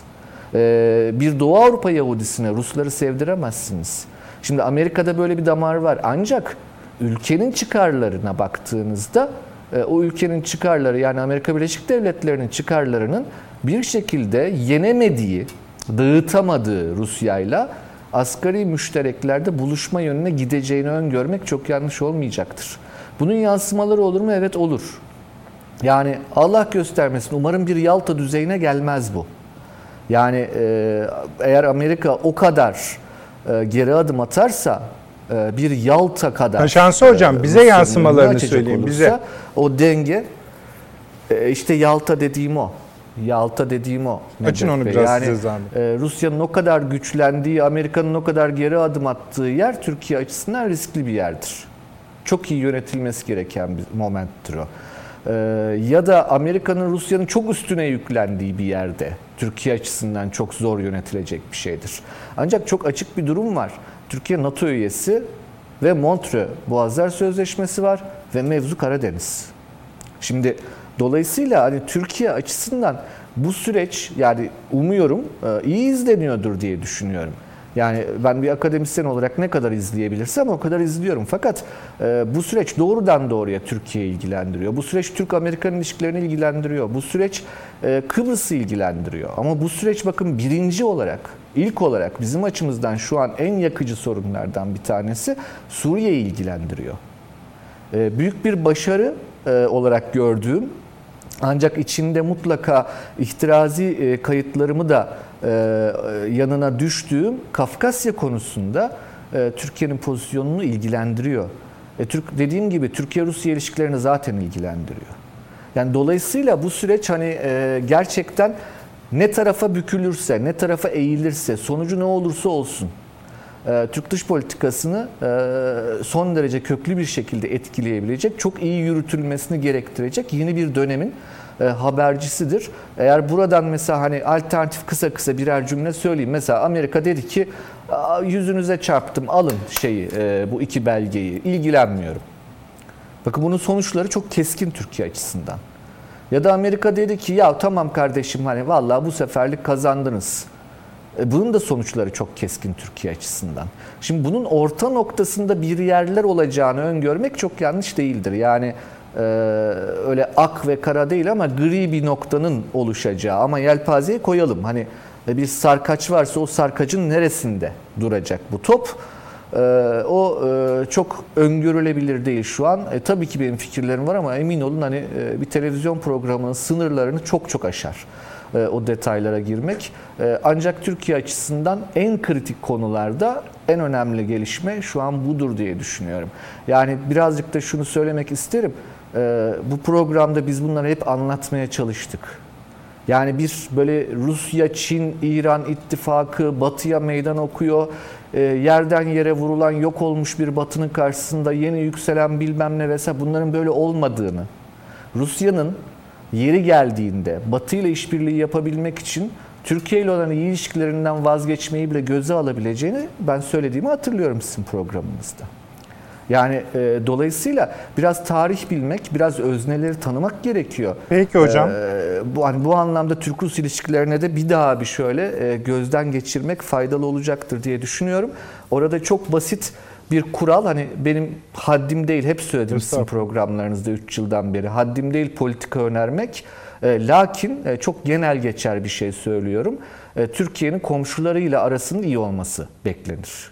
Peki, Türk anlıyoruz halkının. Türk milletinin çıkarları Anlıyorum. bu Bence yine de ileri bir şeyler E, sö- ama e, ama kucaklaşmak değildir. Komşuluk e, seviyeli bir ilişki gerektiren e, bir pozisyondur.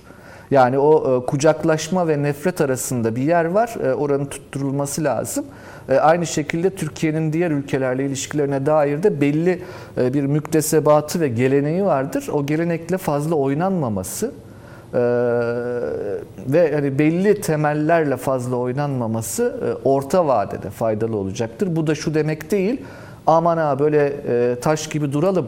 Öyle bir şey tabii ki yok. Konjonktür değişir, olaylar değişir. Tabii ki politika yapılır e, ve hareket edilir. Ancak hareketin de işte dediğim gibi bir e, nasıl söyleyeyim hani e, büyük bir transatlantik kullanmak ile hız motoru kullanmak ya da jet ski kullanmak başka şeylerdir. Peki. Sonuçta e, Türkiye büyük bir transatlantiktir bu coğrafyada. İki kısa cevap rica edeceğim sizden Taşansı Hocam. Bir e, Rusya Rusya üzerinden bir süngü metaforu yaptınız ya Batı'ya yönelik olarak. Türkiye'de öyle hissediyor mu Batı'ya karşı? Bu birincisi. E, Buyurun. İkinci, ha, ikincisi de şu. e, Süleyman Hoca'nın İncirlik ve oradaki nükleer silahlara ilişkin e, ön- e, teklifini sıcak buluyor musunuz? Ben mesela buluyorum. Ya ben onu ben tam e, şey yapamadım. Ha, Yani şöyle, Bir yarım diyor ki- geldi ses. Tam, Tamam tamam e, Taşans Hocam. Süleyman Hoca demekti ki e, ya zaten bunlar hani şimdi bu vesileyle gündeme geldi. Bunların esasında bize hani e, faydası da yok. Hatta zarar üretme potansiyeli var, riski var. E bu vesileyle biz de söyleyelim alsınlar götürsünler bunları. Ya sadece silahlar için dediniz değil mi Süleyman Hocam? Hani üstü de söyleyebilirsiniz belki diye. Tehlikeli silahlar. Tamam. Buyurunuz Taşans Hocam. Ee, Yani o e, şimdi ikincisinden başlayayım. O tabii ki çok teknik bir konu. Bakın e, 1962'de Jüpiter füzeleri krizi döneminde e, bu konuları en çok tartışan kişi e, Behice Boran hanımefendiydi rahmetli. E, Tip milletvekili olarak tartışırdı bu konuları. E, Başta da gelmeyen kalmadı mecliste. E, Hiç de haksız argümanları yoktu onu size söyleyeyim. Ee, Ancak hani Soğuk Savaş'ın içerisindeki o e, Türkiye'nin konuşamama halinden mütevellit çok da fazla değerlendirilemediği açık bu konuların. E, Bugün için baktığımızda bir şeyin varlığı yokluğunun e, sadece bir çerçevede değerlendirilmesini doğru bulmuyorum ben. Yani bunu sadece Türkiye-Rusya ilişkileri ya da Türkiye-Amerika ilişkileri çerçevesinde değil bir genel dış politik hat içerisinde anlamlı bulurum. Çünkü çok e, temel taşlardan bir tanesi incirlik üssü. E, o açıdan hani e, tek bir konudan yola çıkarak e, bu tarz önemli bir sütun hakkında e, kesin karar vermenin doğru olacağı kanaatinde değilim. Daha geniş bakmak lazım Peki, ona diye ilk düşünüyorum. soruyu daha geniş soralım. tartışmak lazım diye düşünüyorum. Birinci soruya gelince de süngü metaforu Rusya açısından çok anlaşılır. Çünkü hani e, Birinci Cihan Harbi'ndeki Rusya e, şeyidir o yani süngü savaşı e, ve Batı ile ilişkileri çok açık orada Rusya'nın. Özellikle devrimden sonraki ilişkileri çok açık. Bir de Almanya ile olan mücadelesinde süngü bir şey ifade eder. Ancak Türkiye'nin ben süngü değil, Türkiye'nin geleneğinde biliyorsunuz hafif süvari vardır.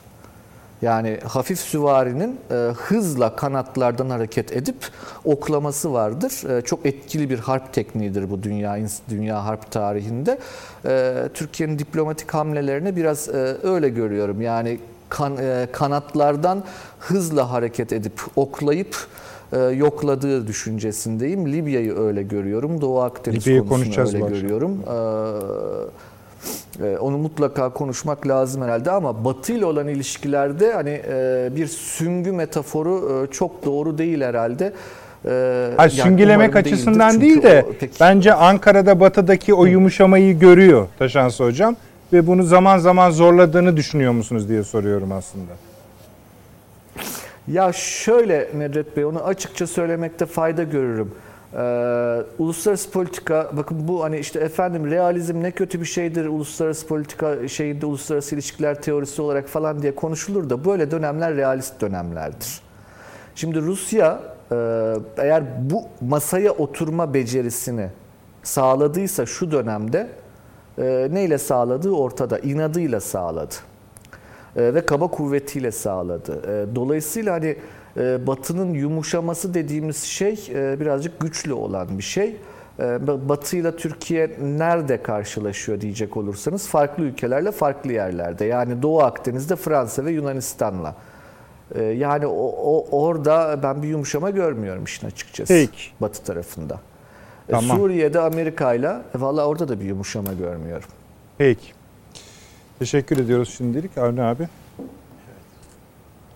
Siz mesela o yumuşamayı görüyor musunuz? Hani e, daha doğrusu şöyle Türkiye'nin batıda bir zafiyet hissettiğini ve bu zafiyeti zaman zaman kendi çıkarları için kullandığını düşünüyor musunuz? Yok hayır. Yani Türkiye'nin zafiyet hissettiği değil. Ya batıda bir e, yani istikrarlı ve tutarlı bir duruşun olmadığını Türkiye görüyordur. Ama bu üstümüze daha fazla gelmelerine yol açtı. Yani Türkiye'den Fransa'nın taleplerine bir bakın. Burada hiçbir iler tutar bir taraf var mı yani? Siyaseten tutarlı bir şey var mı? Aynı şey Yunanistan için geçerli. Yani batıda olduğu için söylüyorum. Bütün Türkiye'yi en iyi tanıyan ülke Almanya. Değil mi? Yani devlet dışı yüksekte nişanını verdik. Almanya'nın şansölyesine. Çok mu tutarlıydı, tutarlı yani Türkiye'ye dönük şeyleri, bu hayata geçirdiği politikalar. Yani baktığınızda Türk tespit etse bile e, zafiyeti, zaafı siz yumuşamayı o manada alıyorsunuz. E, Türkiye bunu tespit etse bile buna karşılık bir şey "Aa, bunlar zaaf içindeler hadi bastıralım. Türkiye böyle bir şey yapmadı. Yani bundan istifade etmeyi de düşünmedi. Yoksa baksanıza yani bu göçmenler meselesi. Türkiye kapıyı açtığı anda neler neler olabileceğini görüyor yani Mesela biliyor. S-400 meselesini böyle görür müsünüz? Yani o zafiyetin üzerine gidip Ha, o bir tamamen Amerika ile olan ilişkileri. E, o da batı. Batı. Tabii tamam. öyle ama yani orada e, Türkiye kendi gücünü de tartıyor, karşısındakinin gücünü de tartıyor canım yani. O kadar da şey değil yani e, Türkiye diplo şeyini e, e, kendi ağırlığının nereye ne, ne kadar çekeceğinin hesabını yapan ona göre hareket edebilen bir ülke. Bu bakımdan öyle görmüyorum. Ama şu var, e, bütün ülkeler bugünün dünyasında bir ta, e, ta, Taşansı Hoca dedi ki Amerika gömlek değiştirme. Gömlek değiştiriyor. E, ve e, Putin gün bugündür düşüncesiyle hareket ediyor. Yani yokladı bir işte o süngüyle filan diye Lenin'in e, Lenin'in söyledi, söylediği lafı. Yani gün bugündür. Bu, biz bu karşımızdaki şeyi zaafı tespit ettik. Ha yüklenelim. Ben tam olarak böyle olduğunu düşünmüyorum. Bilmiyorum. Taşansı Hoca'nın mutlaka e, geçerli dayanakları var. Ama aksine ben Putin'in kendi ülkesini ayakta tutmanın derdinde. Putin. O da var tabii. Yani Türkiye'nin desteğine ihtiyacı var. Komşularının diğer komşularının yani Litvanya'nın dahil yani hepsinin desteğine ihtiyaç duyan bir Putin var. Meramını anlatmanın derdinde. Yani yaptığı açıklamalardan anladığım kadarıyla o. Ve ben ya bizi sınırlarımızda zorlamayın şeyi bir şart dayatmaktan ziyade bir yakarış yani.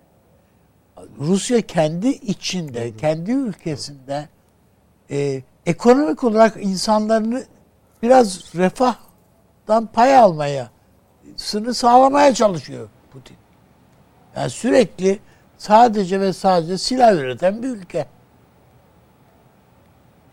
Yani e, bu tablonun ben Putin açısından rahatsız edici olduğunu düşünüyorum. Ee, düşünün ilk ilk defa bir e, Rusya'dan bir e, belgesel sinemacı ile söyleşi yaptı ve kendisine ters gelen sorularda filan hiç rahatsız yani rahatsız olmuştur muhakkak ama hepsini cevapladı. Bir Rus yöneticiye şimdiye kadar sorulmamış sorular. Ve kullanılmayan bir üslup. Yani aslında kendi içeride geri, geri adım atmaya. Yani evet o da biliniyor yani e, bir otoriter bir lider filan. Onun için ben e, bu e, Rusya'nın efendim bir gün bugündür diyerek e, hareket ettiğini düşünmüyorum. Ama Amerika'nın bu gömlek değiştirdiği kesin. Ben daha evvelden de söyledim. Amerika kendi değişimini gerçekleştirene kadar zaman kazanmanın derdinde ve Rusya'yı meşgul etmenin. İşte silahla, Ukrayna ile, şunla bunla. Bir şey yapacağından da değil yani. Hepsini esasında gerektiğinde ortalıkta bırakır yani. Hepsini satar. Dünyada tank savaşına mı ihtiyaç var yani? Savaşacaksanız bile. Tank diye bir şey yok. Yani bizde de çıkıyor ya böyle tank paletti, şuydu buydu. Ya tank yok yani ortada bir savaşta artık. O aşıldı. Yani e, e,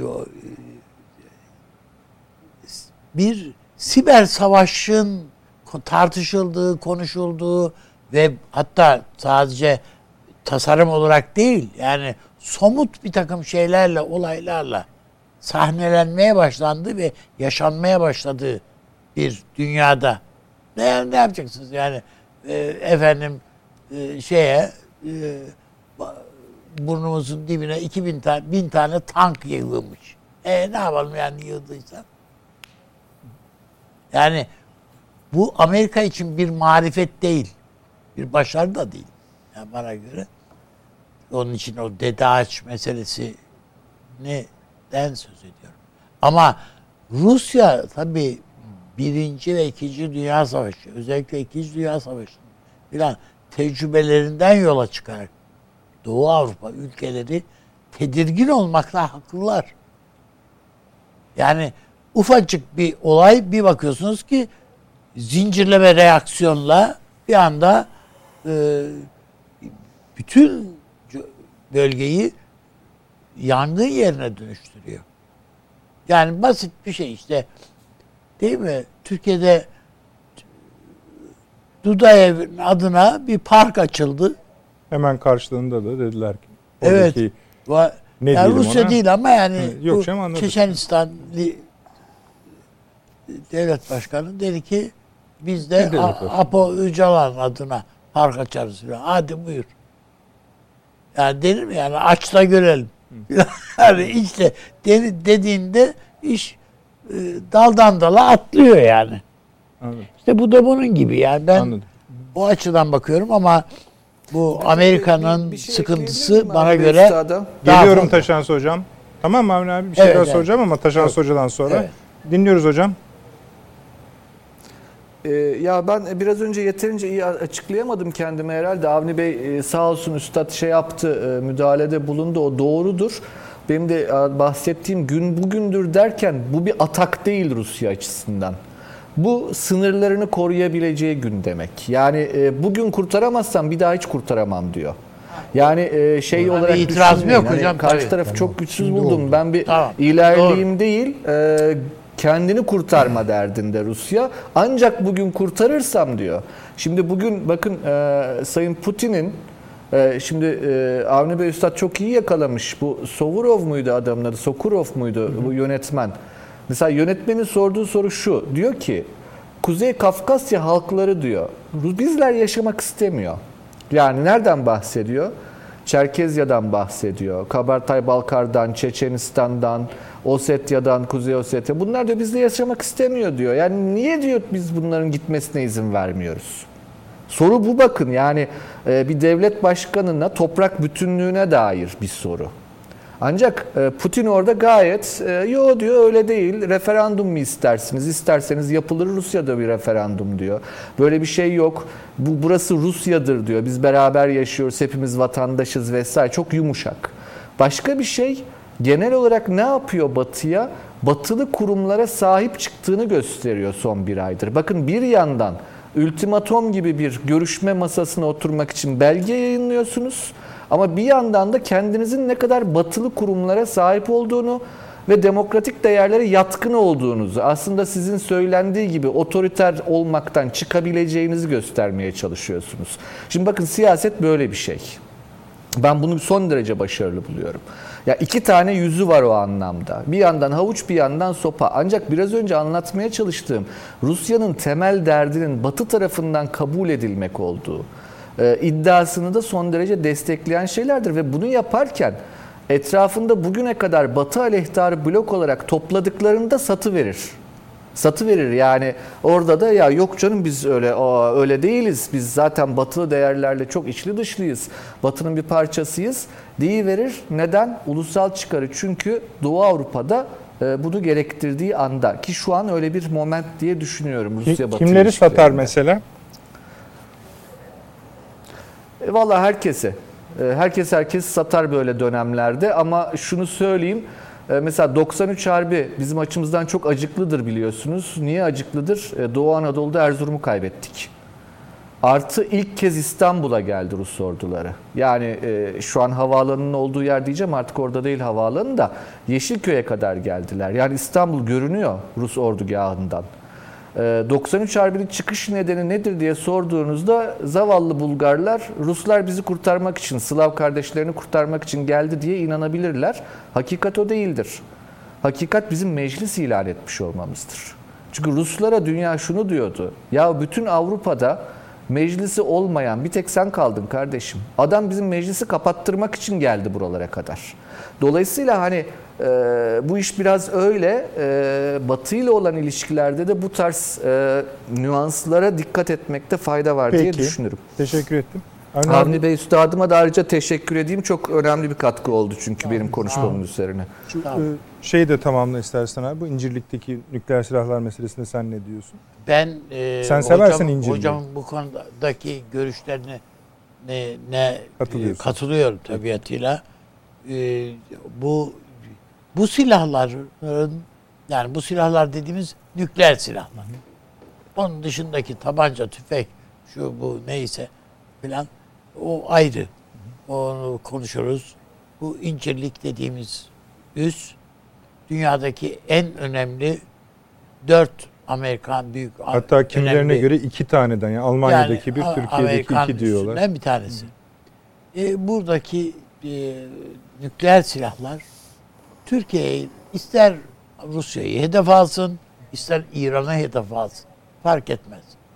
E, Türkiye'nin başını belaya sokmaktan başka şu saatten sonra bakın biz Anladım. geçmişte ister kanat ülkesi olarak algılanalım, ister şu bu ama biz stratejik müttefik görüldüğümüz dönemde Türkiye açısından e, siyaseten kabul edilebilir risk idiler bunlar, bu silahlar. Evet bunlar silah, riskli ama diyelim ki işte bir takım tehditler Türkiye'nin üzerinde tepesinde duruyordu. Bu, bu şuydu, buydu. Bu değerlendirmeyi hem ordu yaptı hem siyaset bu değerlendirmeyi yaptı. E bunları biz sineye çektik.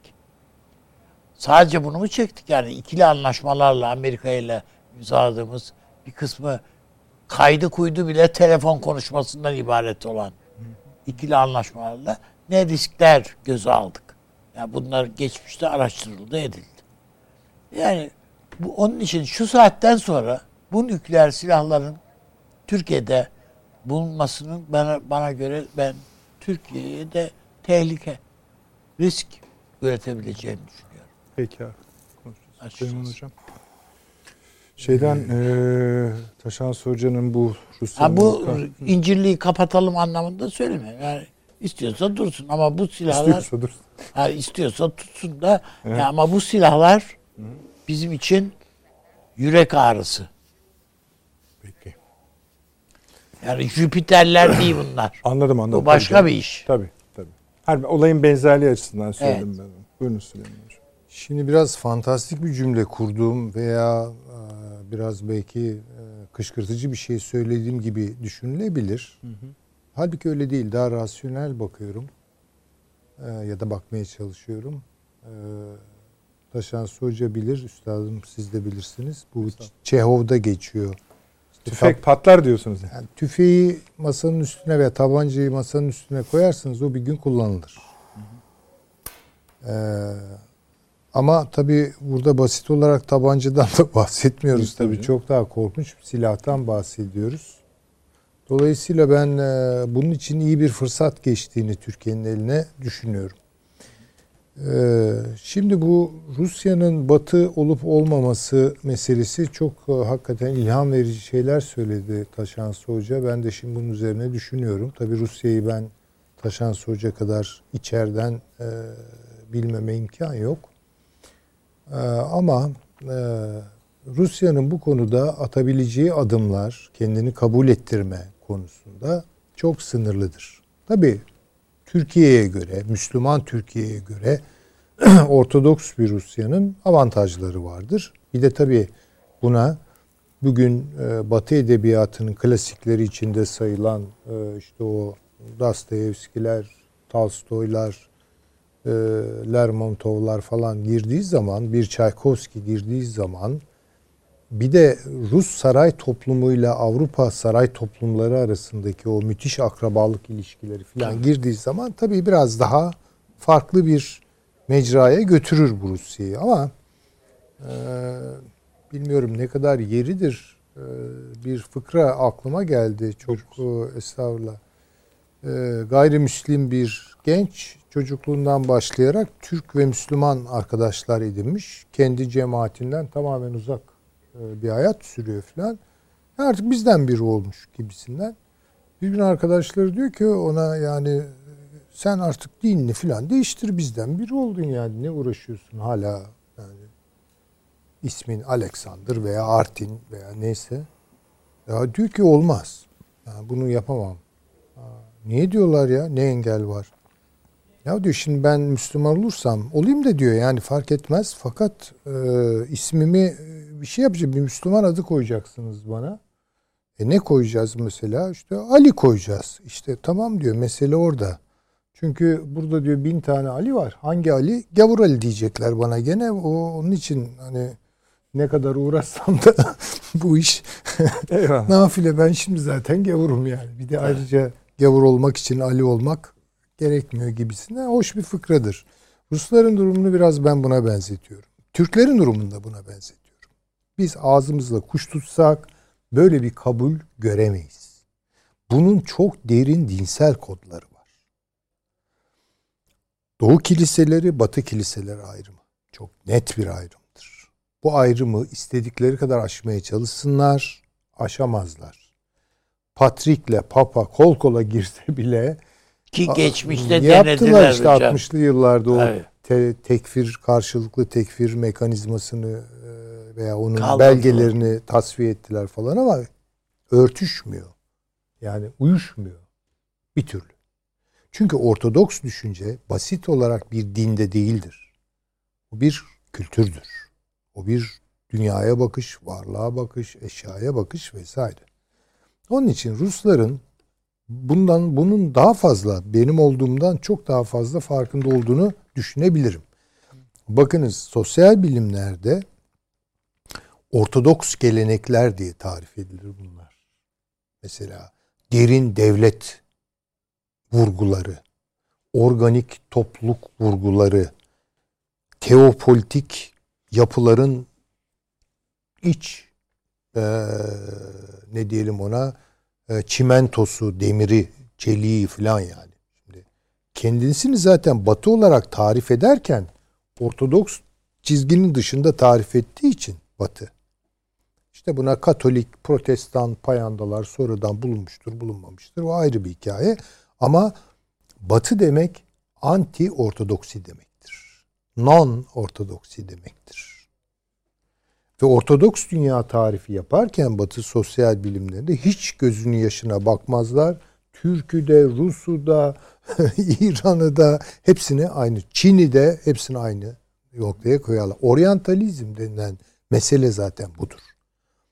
Ortodoksilerle non ortodoksileri veya anti ortodoksiyi ortodoksi olmayan ve ortodoksiye karşıt olan şeyleri kesin kümeleştirmektir.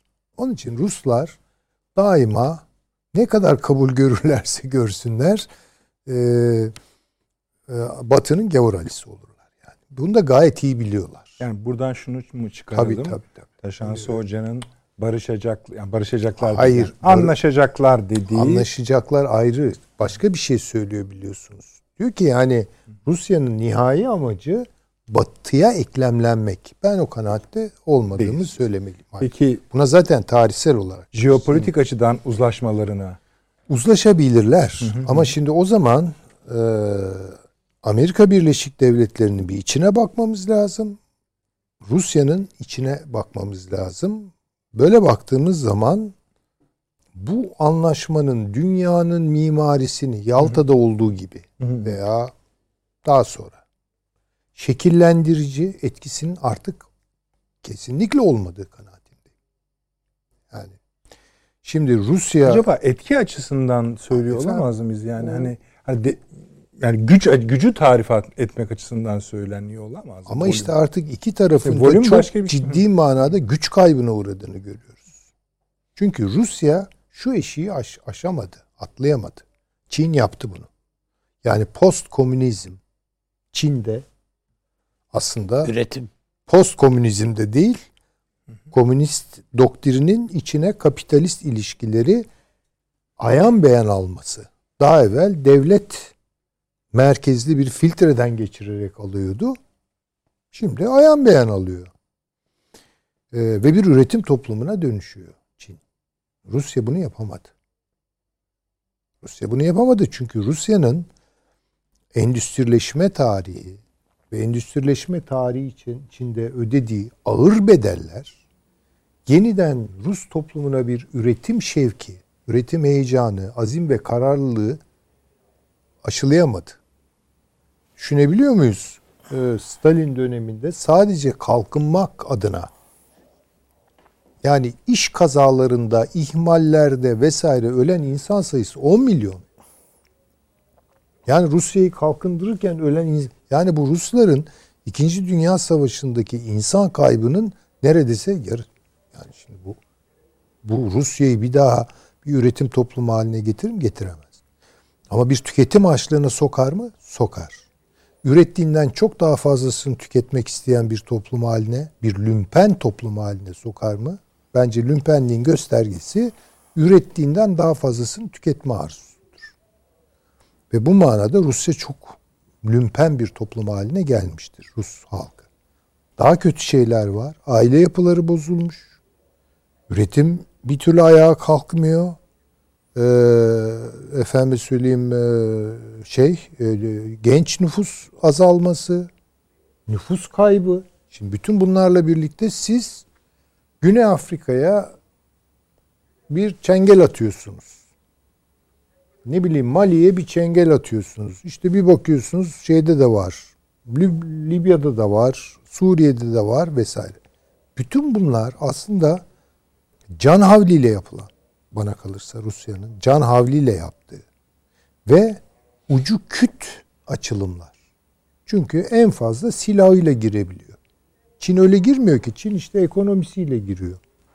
Ha onun da kendi problemleri var tabii ki. Yani ekonomisini sokarken aslında ekonomik bir yıkım yaparak yapıyor bunu.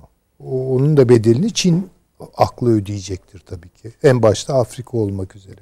Demek istediğim yani Rusya'nın Amerika ile olan bu geriliminde en fazla elinde ne var? Enerji kaynakları var. İşte Avrupa'yı tehdit ediyor bu açıdan. Silahları var. Değil mi yani? Evet ordusu var vesairesi var. Fakat bunlarla hakikaten 21. yüzyılda yol almak pek mümkün değil. Yani bu 20. yüzyıla uyar. Yani önce topunla tüfeğinle girersin. Zapturapt altına alırsın, hakim olursun vesaire. 21. yüzyılda böyle hakim olamıyorsunuz. Başka aletler kullanmak gerekiyor. Rusya'da da onlar yok. Dolayısıyla Rusya'nın açılımlarının ben sonuçta bir tür meydan okumalar, bir tür gövde gösterileri olabileceğine ama uzun vadede Rusya'nın e, diyelim ki e, işte emperyal gücünü ayakta tutmak, e, büyütmek vesaire gibi şeylerle pek sınırlı, pek e, alakalı olmadığını düşünüyorum. Aynı şey Amerika Birleşik Devletleri için geçerli. Amerika Birleşik Devletleri'nden biz doğru düzgün günlük hayat hakkında haber alamıyoruz. Ama sızan bilgiler bile bize gösteriyor ki Amerika Birleşik Devletleri'nin yeni bir ekonomik güç olarak yani kıyafet değiştirme dedi ya tabii çok bence iyimser bir değerlendirme e, olduğunu düşünüyorum. Bence e, biraz kıyafet kaybıdır. E, biraz Amerika'nın e, nasıl söyleyeyim ona eski Amerika ile 50'lerdeki Amerika 1950'lerdeki 70'lere kadar olan Amerika'ya falan hiç benzemeyen böyle insanların dökük karavanlarda yaşadığı eskiden rakam 3-3,5 milyonda ama bugün 10 milyon insanın çöpleri karıştırarak yaşadığı e, efendim söyleyeyim işte e, çadırların filan e, çadır kentlerin oluştuğu ve ekonomilerin içinin boşaldığı bir Amerika. Yani Hı. Detroit lalettayn bir şey değil. O karakterize ediyor. Amerikan ekonomisinin içindeki üretim kayıpları. Yüksek dereceli sermaye ve emek verimliliğindeki düşüşler. Ve bu devam ediyor. Bunu önleyebilmek için habire mevcut ekonomiyi canlandırmak diyorlar. Aslında ölülere işte makyaj yapıp e, kıyafet giydirip öyle yaşıyormuş gibi gösterir ya bazı kültürler, kültler filan ekonomilerine bunu yapıyorlar. Para basıyorlar ve o paraların altında kalacak. Demek istediğim iki tarafta şu an bence kendi krizlerinden de doğan tamamen onlara bağlanamaz. Bir ne diyelim ona kör dövüşünün içine girdiler bu işte. Bence Çin bunu uzaktan kıs kıs gülerek seyrediyor. Ve devam etmesini de istiyor. Çünkü Çin kapanma kararı verdi. Çin'in de çok önemli problemleri var. Yani onda konuşmak ayrıca mümkün. Çin bütün bunlar boşluk açıyor. Öyle dünya e, tanzimi doğuracak kapasiteler değil bunlar. Peki. Yani Yalta'da bunu yapabilirdiler. Tabii ki yapabilirdiler. Daha sonra işte ne bileyim Koexistan Pasifik bile bütün dünyanın mimarisini dönüştürdü vesaire ama bugünlerde iki tarafta yani gerek Rusya yani Batı'nın gavur alisi gerek Amerika Birleşik Devletleri kendi içinde böyle bir şeye yetecek bir kapasite gösteremiyorlar. Onun için hani e, çok dövüşemediğiniz yerlerde biraz pazu göstererek durumu idare edersiniz ve omuz atmalarla filan e, gerçek kavgaya delalet etmez. Öyle o. tabii söyleyeyim Süleyman Hocam. Hani bir daha konuşsak konuşuruz da. Hani bir kere bu Rusya'nın e, açıkladığı maddelerin karşı taraf NATO'ya ve Amerika'ya verdiği maddelerin bir sonucu olması gerekiyor artık. Bir sonuç çıkacak buradan. İster bunları rendelerler İster rendelemezler, ister anlaşırlar, ister anlaşmazlar. Bakın bu ama bu tablonun bir yere bağlanması gerekiyor. Ama bakın o çok haklısınız. Orada şu mesele gündeme geliyor. Ben hatta son yazdığım bir yazıda bu savaşma azim ve kararlılık karla kararlılığı meselesi. Eğer bir yerde siz sermayenin ve emeğin verimlilik oranlarını yükseltirseniz bunun hemen yanı sıra savaşma kapasitesini de yüksel, yük, e, yükseltirsiniz. Yani tulum üniforma ilişkisi çok önemlidir. Yani bunlar nasıl hemen el değiştirebiliyor? Yani tulumu çıkarıyor insanlar, üniformayı giyiyor. Modern dünyada böyle yaptırırlar adama. Bunun büyük ölçüde üretim e, kapasitesiyle bir alakası var. Üretim kapasitesi düşerse ki bunun arkasında iki verimlilik oranlarının düşüşleri vardır. Savaşma azminizi falan da kaybedersiniz. Hele araya bir de tüketim denilen bir ara dönem girdiyse ki girdi. Refah iddialarının biraz etlenip butlandığı, biraz ele avuca gelmeye başladığı bir tecrübeyi de yaşadı insanlık. Savaştıramazsınız. Bir savaş kararını Amerika'da herhangi bir ister demokrat olsun, ister cumhuriyetçi olsun Amerikan toplumunu anlatamaz. Amerikan toplumunu anlatamaz. Rusya'da da aynı şey. Yani bunu anlatamazsınız. Ama bitireyim isterseniz hani birkaç cümleyle çok uzatmadan. Zamana biraz tamam, peki, dikkat ederek. Yani tekrar oraya da dönebiliriz. Esasında da hem diğer konularımıza gelelim istiyorum. Hani bir şey ekleyecek misiniz? Başka bir konuya geçiyorum. Başka bir. Tamam öyle yapalım. Taşans Hocam şey siz bir şey diyorsanız ama kısa olsun çünkü başka konularımız var. Ee, Tabii tabii. E, vakit kısıtlı farkındayım. Çok tabii ilham verici. Avni Bey Üstadım sağ olsun hani ilk konuşmamda e, bir şeyleri düzeltmemi, izah etmemi sağladı. Süleyman Hoca da sağ olsun hani çok ilham verici şeyler ama hani benim birkaç eleştirim var madde madde onu buyurun, söylemek buyurun. isterim. Şimdi bu e, şey doğrudur. Hani e, Çehov'un söylediği işte duvarda tüfek varsa e, metaforu bir yerde patlar oyunun sonunda ama yani o bunu hani çok genelleştirmemek lazım. Şöyle ki o zaman ordulara da gerek yok noktasına götürür bizi bu. Yani bu çok aşırı bir yoruma açık bir cümle haline alır. Birincisi o. İkincisi bu batı kavramı çok tartışmaya açık bir kavram. Şimdi Batı ve Ortodoksi bunu e, müteveffa Stefanos Yerasimos söylerdi. Batı'yı ve Doğu'yu tarif eden şey Batı Roma ve Doğu Roma derdi o. Yani bugünün dünyası gerçekten o değil. Bugünün dünyasında batılılaşma denen kavram mesela Brzezinski'nin Büyük Satranç Tahtası'nda anlattığı şey tam da budur. E, batı e, neresi batılılaşmış diyor. Batı'yı nasıl tarif ederiz? E, Rusya batı. Japonya batı Brzezinski'nin kafasında ki e, son derecede dar anlamıyla e, batı kavramını seven birisiydi biliyorsunuz Brzezinski. Şimdi dolayısıyla hani bu batı ve doğu kavramları ya da batı ve gayrı olanlar e, çok izah edici kavramlar gibi gelmiyor bana. Hani bunun istisnası mesela eğer ortodoksluk batı olmayan non batı ise o zaman batı neden Ukrayna'yı almak için bu kadar diretiyor? Yahut Romanya neden e, NATO'nun içinde? Ya da Bulgaristan neden NATO'nun içinde? Yani e, şeyi anlıyorum. E, bu Batı ve Doğu kavramları, Batı ve diğerleri kavramları, The West and the Rest diyor ya Niall Ferguson'da. Bunlar gerçekten izah edici kavramlardır ama bugün uluslararası politikasını hatta yeri gelir 19. yüzyılın uluslararası politikasını izah etmekte güçsüz kalabilir.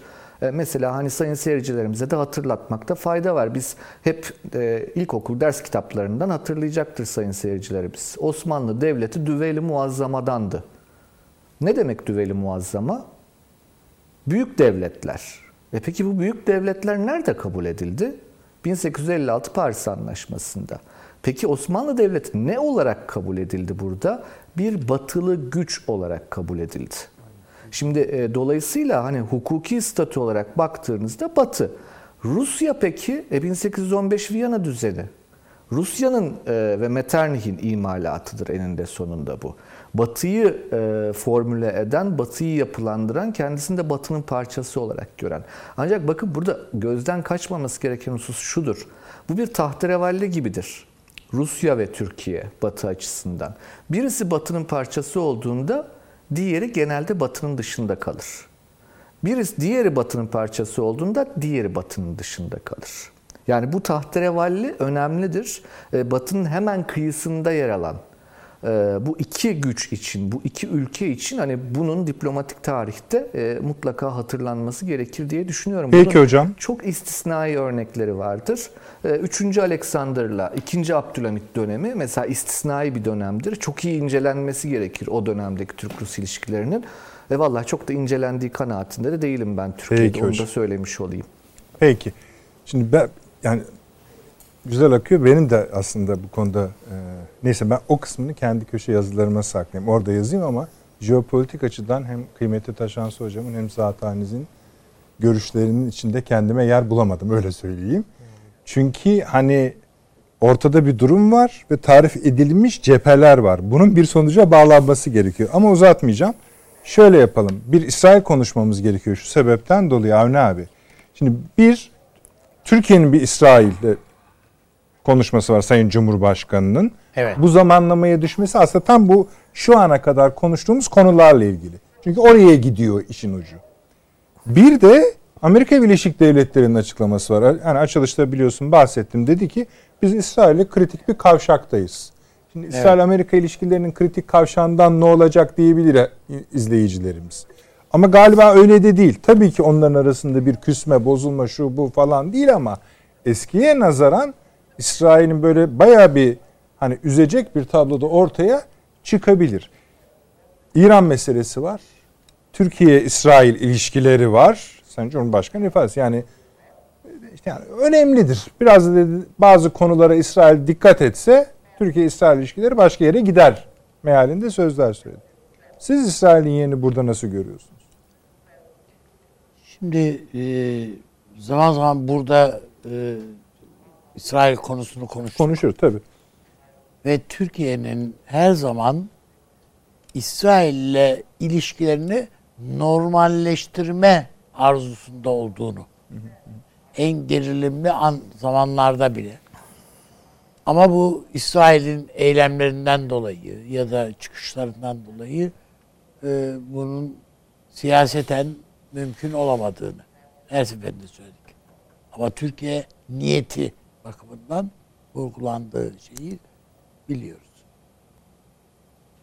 Geçen hafta, yani geçen hafta diyorum pardon bu hafta yapılan toplantı Müslüman ülkelerdeki Hrist e, Musevi toplumlarının temsilcileri. Hı hı hı. Evet. Hepsi e, neredeyse tamamı Türkiye'ye geldiler. Ve bunlar üzerinden Tayyip Erdoğan'ın, Sayın Cumhurbaşkanı'nın yaptığı bir konuşma var. Bu konuşmayı ben çok böyle kılı kırk yararak hazırlanmış bir konuşma olarak görüyorum. Açıkçası. Sizin seçtiğiniz bölümler ne mesela ilginizi çeken? Şöyle söyleyeyim. Yani birincisi yani İsrail'den ümidi kalmamış biraz Görüyorsunuz. Cumhurbaşkanımızın. Hı hı. Ama Yahudi din adamlarından bu İsrail'i ada Ha, şey kulağını çekin gibi. hizaya getir. Anladım. Siz Özü bu mu? etkili olabilir. Evet. Yani bana göre o.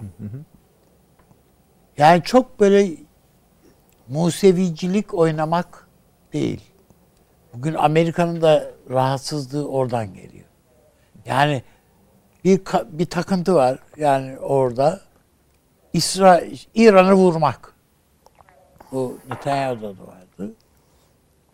Ya vurmanın dışında bir düşünce yok. Hatta o kadar ki yani e, bir siber saldırı silahını Amerika ile birlikte ürettiler.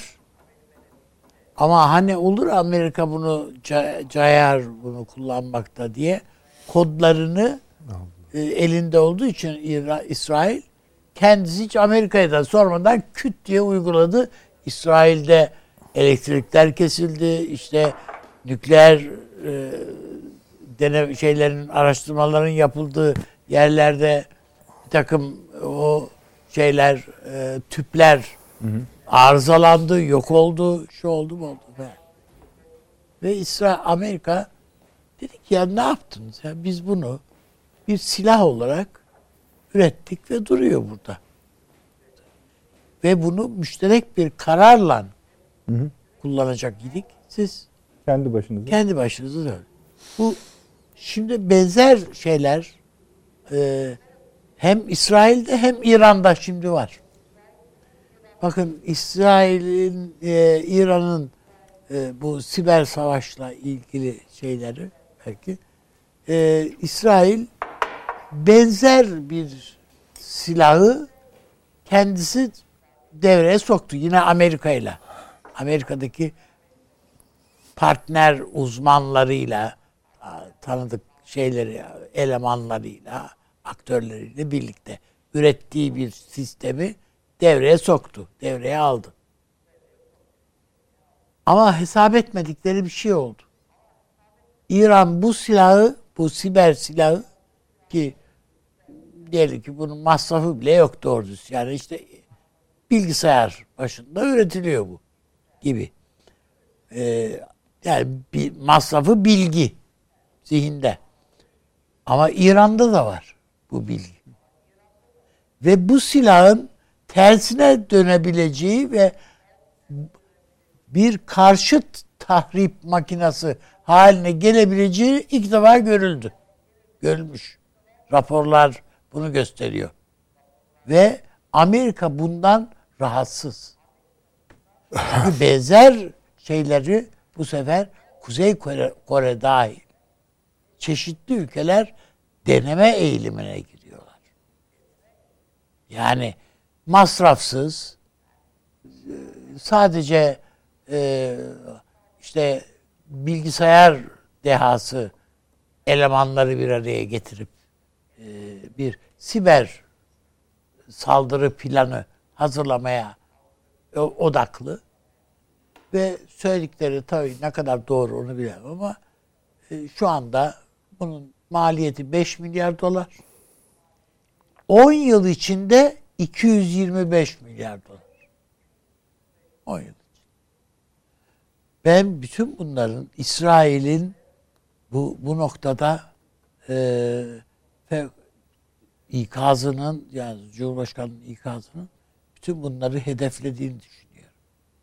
Ve Yahudi düşüncesi din adamlarının da dikkatini çektiğini zannediyorum. Geçmişte bir takım başka Hasidik gruplar falan da Türkiye'ye gelmişlerdi. Onların içerisinde biliyorsunuz İsrail devletinin yok olması gerektiğini savunanlar da var. Efendim bu teorik olarak İsrail'in devlet olmaması lazım falan diye. Ee, ve yani İsrail devletini resmen düşman ilan etmiş Ma- Museviler bunlar. Onun için yani e, Peki. bütün bunların ben y- tartışılacağı bir dönem. Şimdi e, Netanyahu bunların tamamını hortlattı. Tamamını hortlattı. Onun için Peki. e, Cumhurbaşkanımızın konuşmasının ben e, karşılığını o Musevi cemaatlerinde, topluluklarında bulduğunu düşünüyorum. Peki Süleyman Hocam, bu siz e, ABD İsrail'in kritik kavşağından ne anlıyorsunuz? E zaten bu Biden'ın iktidara gelişinden itibaren hatta öncesinde de Obama hissedilen döneminde de vardı, evet. o kadar değildi ama yani bu Biden'ın gelişinden çünkü e, unutmayalım yani şimdi Obama her şey bir bu kongreye teo, teo- kendi başına gittiydi. Öyle değil mi? Ben evet evet Evet. yani teopolitiğe oturtamam ben kolay kolay her şeyi ama bunun etkisi hiç yoktur da denemez. Yani bu adam Amerikan başkanlar tarihinin ikinci Katolik kökenli temsilcisi. Dolayısıyla bir e, presbiteryen gibi bir e, püritan gibi bir e, işte meşhur şu günlerde konuşulan e, evanjelik e, e, bakış mensubu insanlar gibi bakmıyor. Yani mesela Vas bakışı orada bir kırılıyor. Yani İsrail'den biraz rahatsızdır bu adamlar. Bölgedeki güvenlik sorunlarındaki gelişmeler nedeniyle kritik bir kavşaktayız diyor. İşte tabii ABD yani buna güvenlik- zaten demek istediğim yani bir Katolik olarak da zihnen hazır etrafındaki ekipler yani mesela. Tamam ama bahsettikleri ne? Bahsettikleri şu. Yani İsrail'in e, Orta Doğu'da agresif bir şekilde her şeyi belirleyen zaman zaman da Amerikan Emrivakilerle. evet evet çok doğru. Amerikan e, dış politika yapımına emrivakiler getiren yaklaşımından rahatsız. Yani bu ekipler en azından veya Amerika'daki bu damar. Ee, bana kalırsa daha tarihsel olan Şii Katolik ittifakını canlandırmak istiyorlar. Yani Caferi Şii e, Katolik ittifakı. Mesela bu da çok çalışılmış değildir tarihsel olarak. Yani bu Osmanlı-İran savaşlarının arkasında ne kadar gövdesiyle bir Katolik dünyayı görüyoruz. Veya sızıntılarıyla görüyoruz veya bir yeraltı faaliyetleriyle görüyoruz. Bilemiyorum. Bunların çalışılması lazım. Tabii ne kadar bunun belgesi. Mektuplar var hocam. İşte yani onları da tabii o, aşmalı. e, şeydeki yani e, Vatikan'daki araştırmalar filan Evet yani orada bir bir çalışılması gereken Evet. kaynaklar nispetinde tabii ki çalışılması gereken bir şey olduğunu düşünüyorum. Yani yaklaşımları o.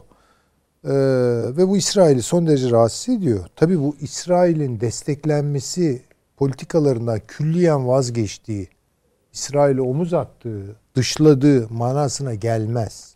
Hayır ama bu Ama- ikisinin arasındaki her neyse yani bir limonelik var. E var tabii ki. Biz nasıl bundan hani Şimdi orada bence ya sahneye... da hangi alanlarda onu bir onu anlıyoruz değil mi? Mesela İran'da var onu anladık. Tabii tabii. Hı hı. Orada bence sahneye çıkmak isteyen güç bence esas ağırlığını koymak isteyen güç gene İngiltere'dir. Ben İngiltere'nin e, İsrail'le Türkiye'yi, Türkiye ile Körfez'i kendi tasarımı içerisinde daha az sorunlu hale getirmenin yollarını aradığını düşünüyorum. Ama bu tabii ne kadar kendini kabul ettirir onu bilemem. Ne kadar hayata geçer onu bilemem. Bir zorlama var çünkü. Yani işte Türkiye'ye dönük de var zorlama, İsrail'e dönük de var, Körfez'e dönük de var. Şimdi bütün bunları düşündüğünüz zaman yeni bir ee, ne diyelim ona dizilim oluşturmak istiyor İngiltere veya İngiliz aklı buralarda. Hı hı.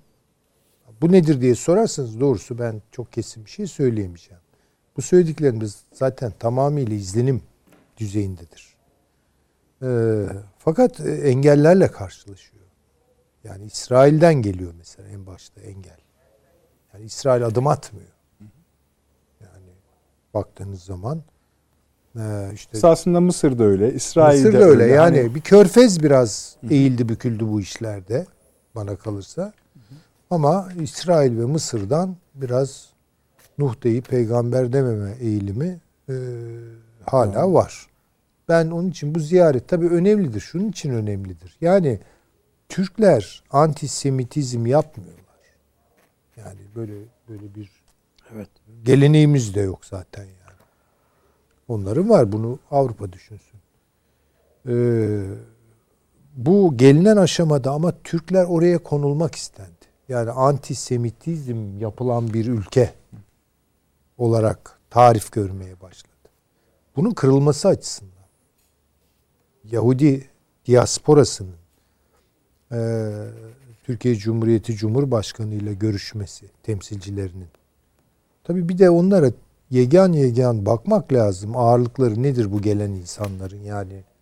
E, kim ne kadar neyi temsil ediyor? Çünkü demin hasidikleri söyledi mesela. Bu akşam bu, ne kadar çok teopolitik konuştunuz ya. Hayır şu yani çünkü iş oralara geliyor belli noktalarda. Hani öyle de anlaşılmış olmak istemem. Ben yok, yok, hayır. Yani kadim dünyayı konuşacaksak tabii teopolitik üzerinden konuşuruz. Gayet tabii canım. Hayır etkisi de yok diye bir şey söylemek kim söyleyebilir zaten? Modern yani. dünyayı ekonomi politik ve reel politik üzerinden konuşmak lazım. Ama bu teopolitik yok olduğu anlamına gelmiyor. Gayet tabii gelmez. Yer yer bence çok önemli bir takım e, ne diyelim ona kablolamalar, hı hı. topraklamalar yapabiliyor bu teopolitik etkiler. Tabii yapma. Yani ben çok şimdi önemli. şunu demek istemiyorum. Biden bir Katolik olduğu için bunu uyguluyor. Hayır. Biden bir Katolik olduğu için Amerika'da İsrail-Amerika ilişkilerinden rahatsız olan bir takım çevrelerin kendini ortaya koymasında, ifade etmesinde bir kolaylık, esneklik sağlıyor. Şeye aldanmamak lazım onu da söyleyeyim. Lütfen. Ee, estağfurullah. Ee, işte böyle Amerika'da filan görüyoruz bir takım adamlar Yahudiler filan İsrail bayrakları ellerinde filan. Ya bize tabii çok şirin gözüküyor bunlar. Hoşumuza gidiyor. Veya belli temsilcileri bazen gelip böyle İsrail'e verip veriştiriyorlar falan ama bunun siyasi bir sonucu olmaz yani. Onu söyleyeyim yani. Ya ben de mesela hani İsrail meselesi eline alacaksa şundan not düşmek isterdim. Yani aslında bu kendi başına da konuşulabilecek bir konudur. Son dönemde diyelim ki 6 aylık dönem içinde mesela İsrail istihbarat servisine yönelik bir ben saldırı olduğunu düşünüyorum. Ee, Mossad'a yönelik olarak.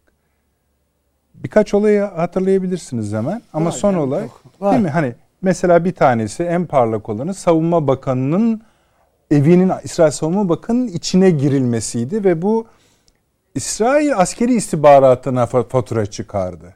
Mesela bugün gelen bir haber bir önceki e, e, Mossad başkanının bir e, hanım arkadaşı olduğu, bu kadar söylüyoruz. Hanım arkadaşının eşi olduğu ve İsrail e, şey Mossad'ın şefinin de buna konuştuğu olmaya mesela e, bir Arap liderine yakın doktordan bilgi aldıkları falan gibi bilgilerin üst üste bu bir iki tane değil yani son dönemde bir seri. Bunun da mesela bu hesaplaşmaların bir parçası olabileceğini ilişkin çözümlemelerde katılabilirdi diye düşünüyorum. Ee, Taşan Taşan Hocam Hoca'ya geçeceksen ama bir cümleyi ekleyeyim. tabii Ben bunları söyle, İsrail ile ilgili söylerken şunu göz ardı etmiyorum. Son tahlilde Amerika İsrail ile birlikte hareket eder. Tabii canım. Son. Benim şeyim tamam. Peki. Taşan Hocam buyurunuz ama aman diyeyim zaman. Valla şöyle söyleyeyim ben de hani fazla uzatmayayım Lütfen. Nedret Bey çok az zaman kaldı farkındayım. Ee, bir genel e, yani akıllara kazınması gereken bir şeydir bence. Bunu mutlaka hatırlamamız lazım. Bakın Amerika'nın aklı İngiliz'dir. Ruhu Fransız'dır. e, damarlarında akan kan da Almandır. Şimdi Alman, Fransız, İngiliz başkalarıyla nasıl ilişki kurar? Bir idare geleneği olarak baktığınızda Almanlar teritoryaldir. Dolayısıyla e, bir yerde nasıl bir idare varsa aynısını diğer yerde kurar. Fransızlar kompartman sistemini e, idare sistemi olarak kabul eder ama yine de birazcık işte deniz ötesi e, sömürgeleri olduğu için esneyebilirler. İngilizler ise esner. İngilizlerin bir ana karası vardır. Ana karada bile farklı idareler vardır. Diğer kontrol ettikleri yer bambaşka bakarlar. Şimdi Amerika açısından baktığınızda da kime nasıl bir elbise diker? Bakın hiç umursamadığı Araplara şöyle der Amerika. Demokrasi falan umurumda değil ne yaparsanız yapın. Benim çıkarıma hizmet edin. Bu, tam bakın bu İngiliz aklıdır. Ee, ama Araplar artık Amerikan toplumunun içinde ve Amerikan sermayesinde yer etmeye başladığı için yavaş yavaş taleplerde bulunmaya başladı onlardan da. Bana benzeyin diyor. Fransızlar hep kendilerine benzensin isterler. İngilizler ise hiç umursamazlar. Hatta haddinize mi sizin bize benzemek diye bakarlar duruma. Şimdi İsrail'e dair Amerika kendisinden sayar İsrail'i. Özellikle Biden yönetimi yani bu ideolojik olarak liberal ve dünyaya dair değer yargıları taşıyan ekip İsrail'in Amerika gibi olmasını istiyor.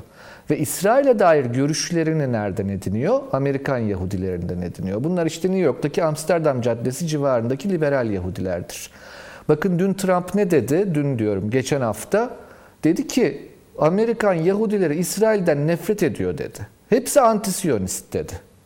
Şu an dedi Amerika'da Siyonizmi biz temsil ediyoruz. Yani evangelikler temsil ediyor dedi. Bakın bu çok önemlidir.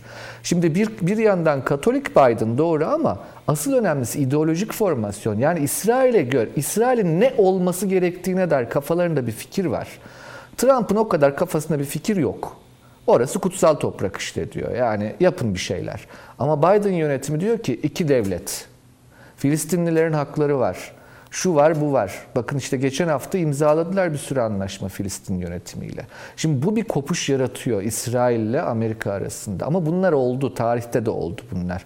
Ee, Süleyman Hoca da söyledi. ikinci Katolik başkan. Ee, Kennedy döneminde de benzer şeyler oldu. Ya da 56'yı hatırlayalım. Amerikan-İsrail ilişkilerine bakalım. Mesela Amerika, İsrail ilk kurulduğu döneme bakalım. Yani Amerika hiç hiç hoşnut değil İsrail'in kurulmasından ilk dönemde. Hani hep bizde şey anlatılır ya İsrail Amerika kurdu. Öyle değil efendim yani. İsrail'in üstüne Amerika çöktü 52 yılında. 52'ye kadar 48-52 arası çok taraflı dış politika izlediği ama ibrenin Sovyetler tarafında olduğu bir dönemdir İsrail'de. Dolayısıyla bugün İsrail-Amerikan ilişkilerine bakarken İsrail'in devlet yapısının, toplumsal yapısının ve Filistin sorununun çözümünün bugünkü Amerikan iktidarı için önemli olduğunu akılda tutmak gerekiyor. O kadar önemli ki bakın e, ne istiyor? Hem Suudi Arabistan'da hem Birleşik Arap Emirlikleri'nde çok hızlı reformlar oluyor. Ve bir nevi bizim tanzimata benzeyen bir modernleşme hamlesi var şu an Körfez Araplarında da. Hani bu kendiliğinden olan bir şey değil, dışarıdan da teşvik edilen bir şey. Şimdi dolayısıyla Amerika-İsrail ilişkileri dalgalıdır. Ama Avni Bey Üstad'ın söylediği şey Amerika tutup da İsrail'i bırakıp gitmez. Yani öyle bir şey yok. Kimse öyle bir şey beklemesin. Yani Amerika İsrail'e karşı pozisyon alır. Öyle bir şey de yok. Ama e, yani zannedildiği gibi Amerika'yı da İsrail yönetmiyor. Yani evet gücü vardır, etkisi vardır İsrail'in Amerika'da. E, ancak e, yani birebir böyle yani bizde bazen öyle komplo teorileri vardır ya İsrail Amerika'yı yönetiyor. Beyaz Saray dediğiniz şey zaten İsrail'dir falan öyle de değil. E, o aradaki dengeyi Peki hocam. hatırlamak lazım diye söyleyeyim. Zamanımı da bitirdim herhalde. Çok Nedret çok Bey. teşekkür ediyorum. Şimdi bir kere zaten hani hiç performansınızdan memnun değiliz. Çünkü konularımızın yarısına bile gelemedik.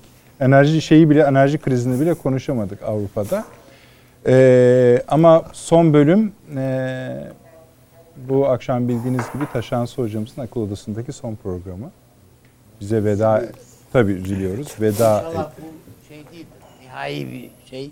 Yok yok kendisinin sözü var. Öyle hele kritik zamanlarda falan her zaman bizim yanımızda olacak ama ben ona biraz bir söz vereyim sonra biz konuşuruz nasıl olsa. Ee, vallahi İşte verin şimdi seyircilerimize teşekkür ediyorum. hesabınızı her şeyden bakalım. evvel Tabii. Valla ben yani açık açık itiraf etmek zorundayım. Böyle e, bir yerden sonrası bu işler çok yoruyor insanı.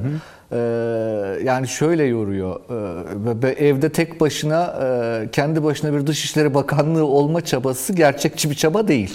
Ancak saygıda saygıdeğer anlıyorum sizi. Öyle çalışıyoruz ama. Saygıdan, hürmetten Evet. gerçekten çok yoğun bir çalışma temposu bu. Yani e, gündemi takip etmek yani bir yandan Amerikan iç siyaseti öbür taraftan Rusya'daki iç ekonomik elitler efendim Çin'in Endonezya ile ilişkisi Surinam'daki Çin varlığı Amerika'nın Vietnam'la ilişkisi ay bunlar e, bir, noktada bir bakanlığın kaldırabileceği şeyler.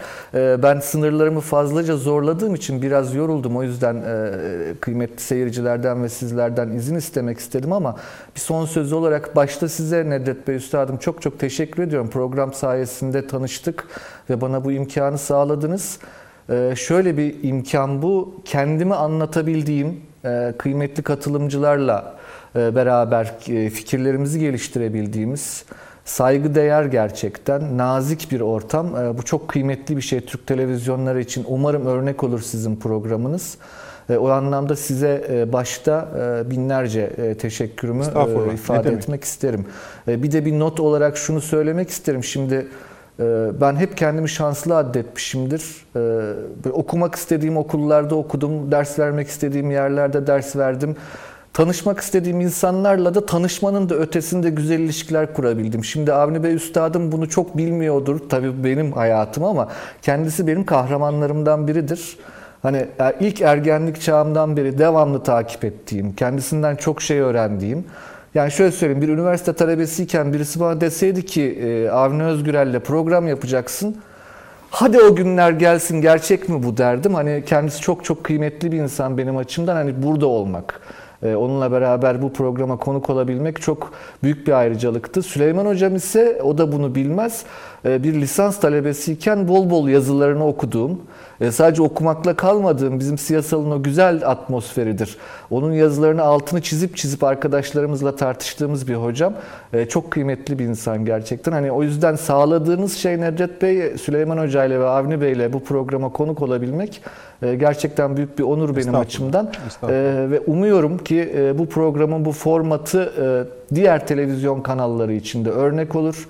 Çünkü gazetecilik her şeyden evvel nezakettir benim bildiğim. Topluma örnek olmaktır. Çok kötü örneklerinizi görüyoruz ne yazık ki. E, yani kötü şeylerden söz etmek istemem son konuşmamın içinde ama e, sizler gibi kıymetli gazetecilerle e, zannediyorum. Türkiye daha zenginleşir, e, daha güzelleşir, insanların yüzü daha çok gülümser diye umuyorum. Peki. Çok çok sağ olun yeniden. Avni abi. Çok teşekkürler. Biz Memnun. yani Taşans Hoca'nın iltifatlarını bunları bu iltifatlar benim için çok değerli açıkçası.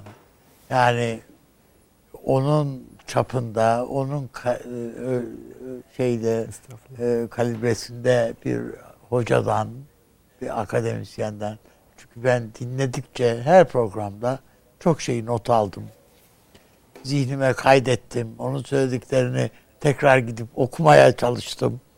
Bazı kavram çünkü Taşansı Hoca söylediği gibi bizim programlara çok iyi hazırlanıyor. Ve detay var kendisinde. Benim belki de yaşımdan dolayı bazı unuttuğum şeyleri çok güzel e, ve tekrardan bir okuma araştır ona ona ayak uydurayım diye şey yapmak o çok keyiflendirdi beni. Açıkçası çok şükran duyuyorum.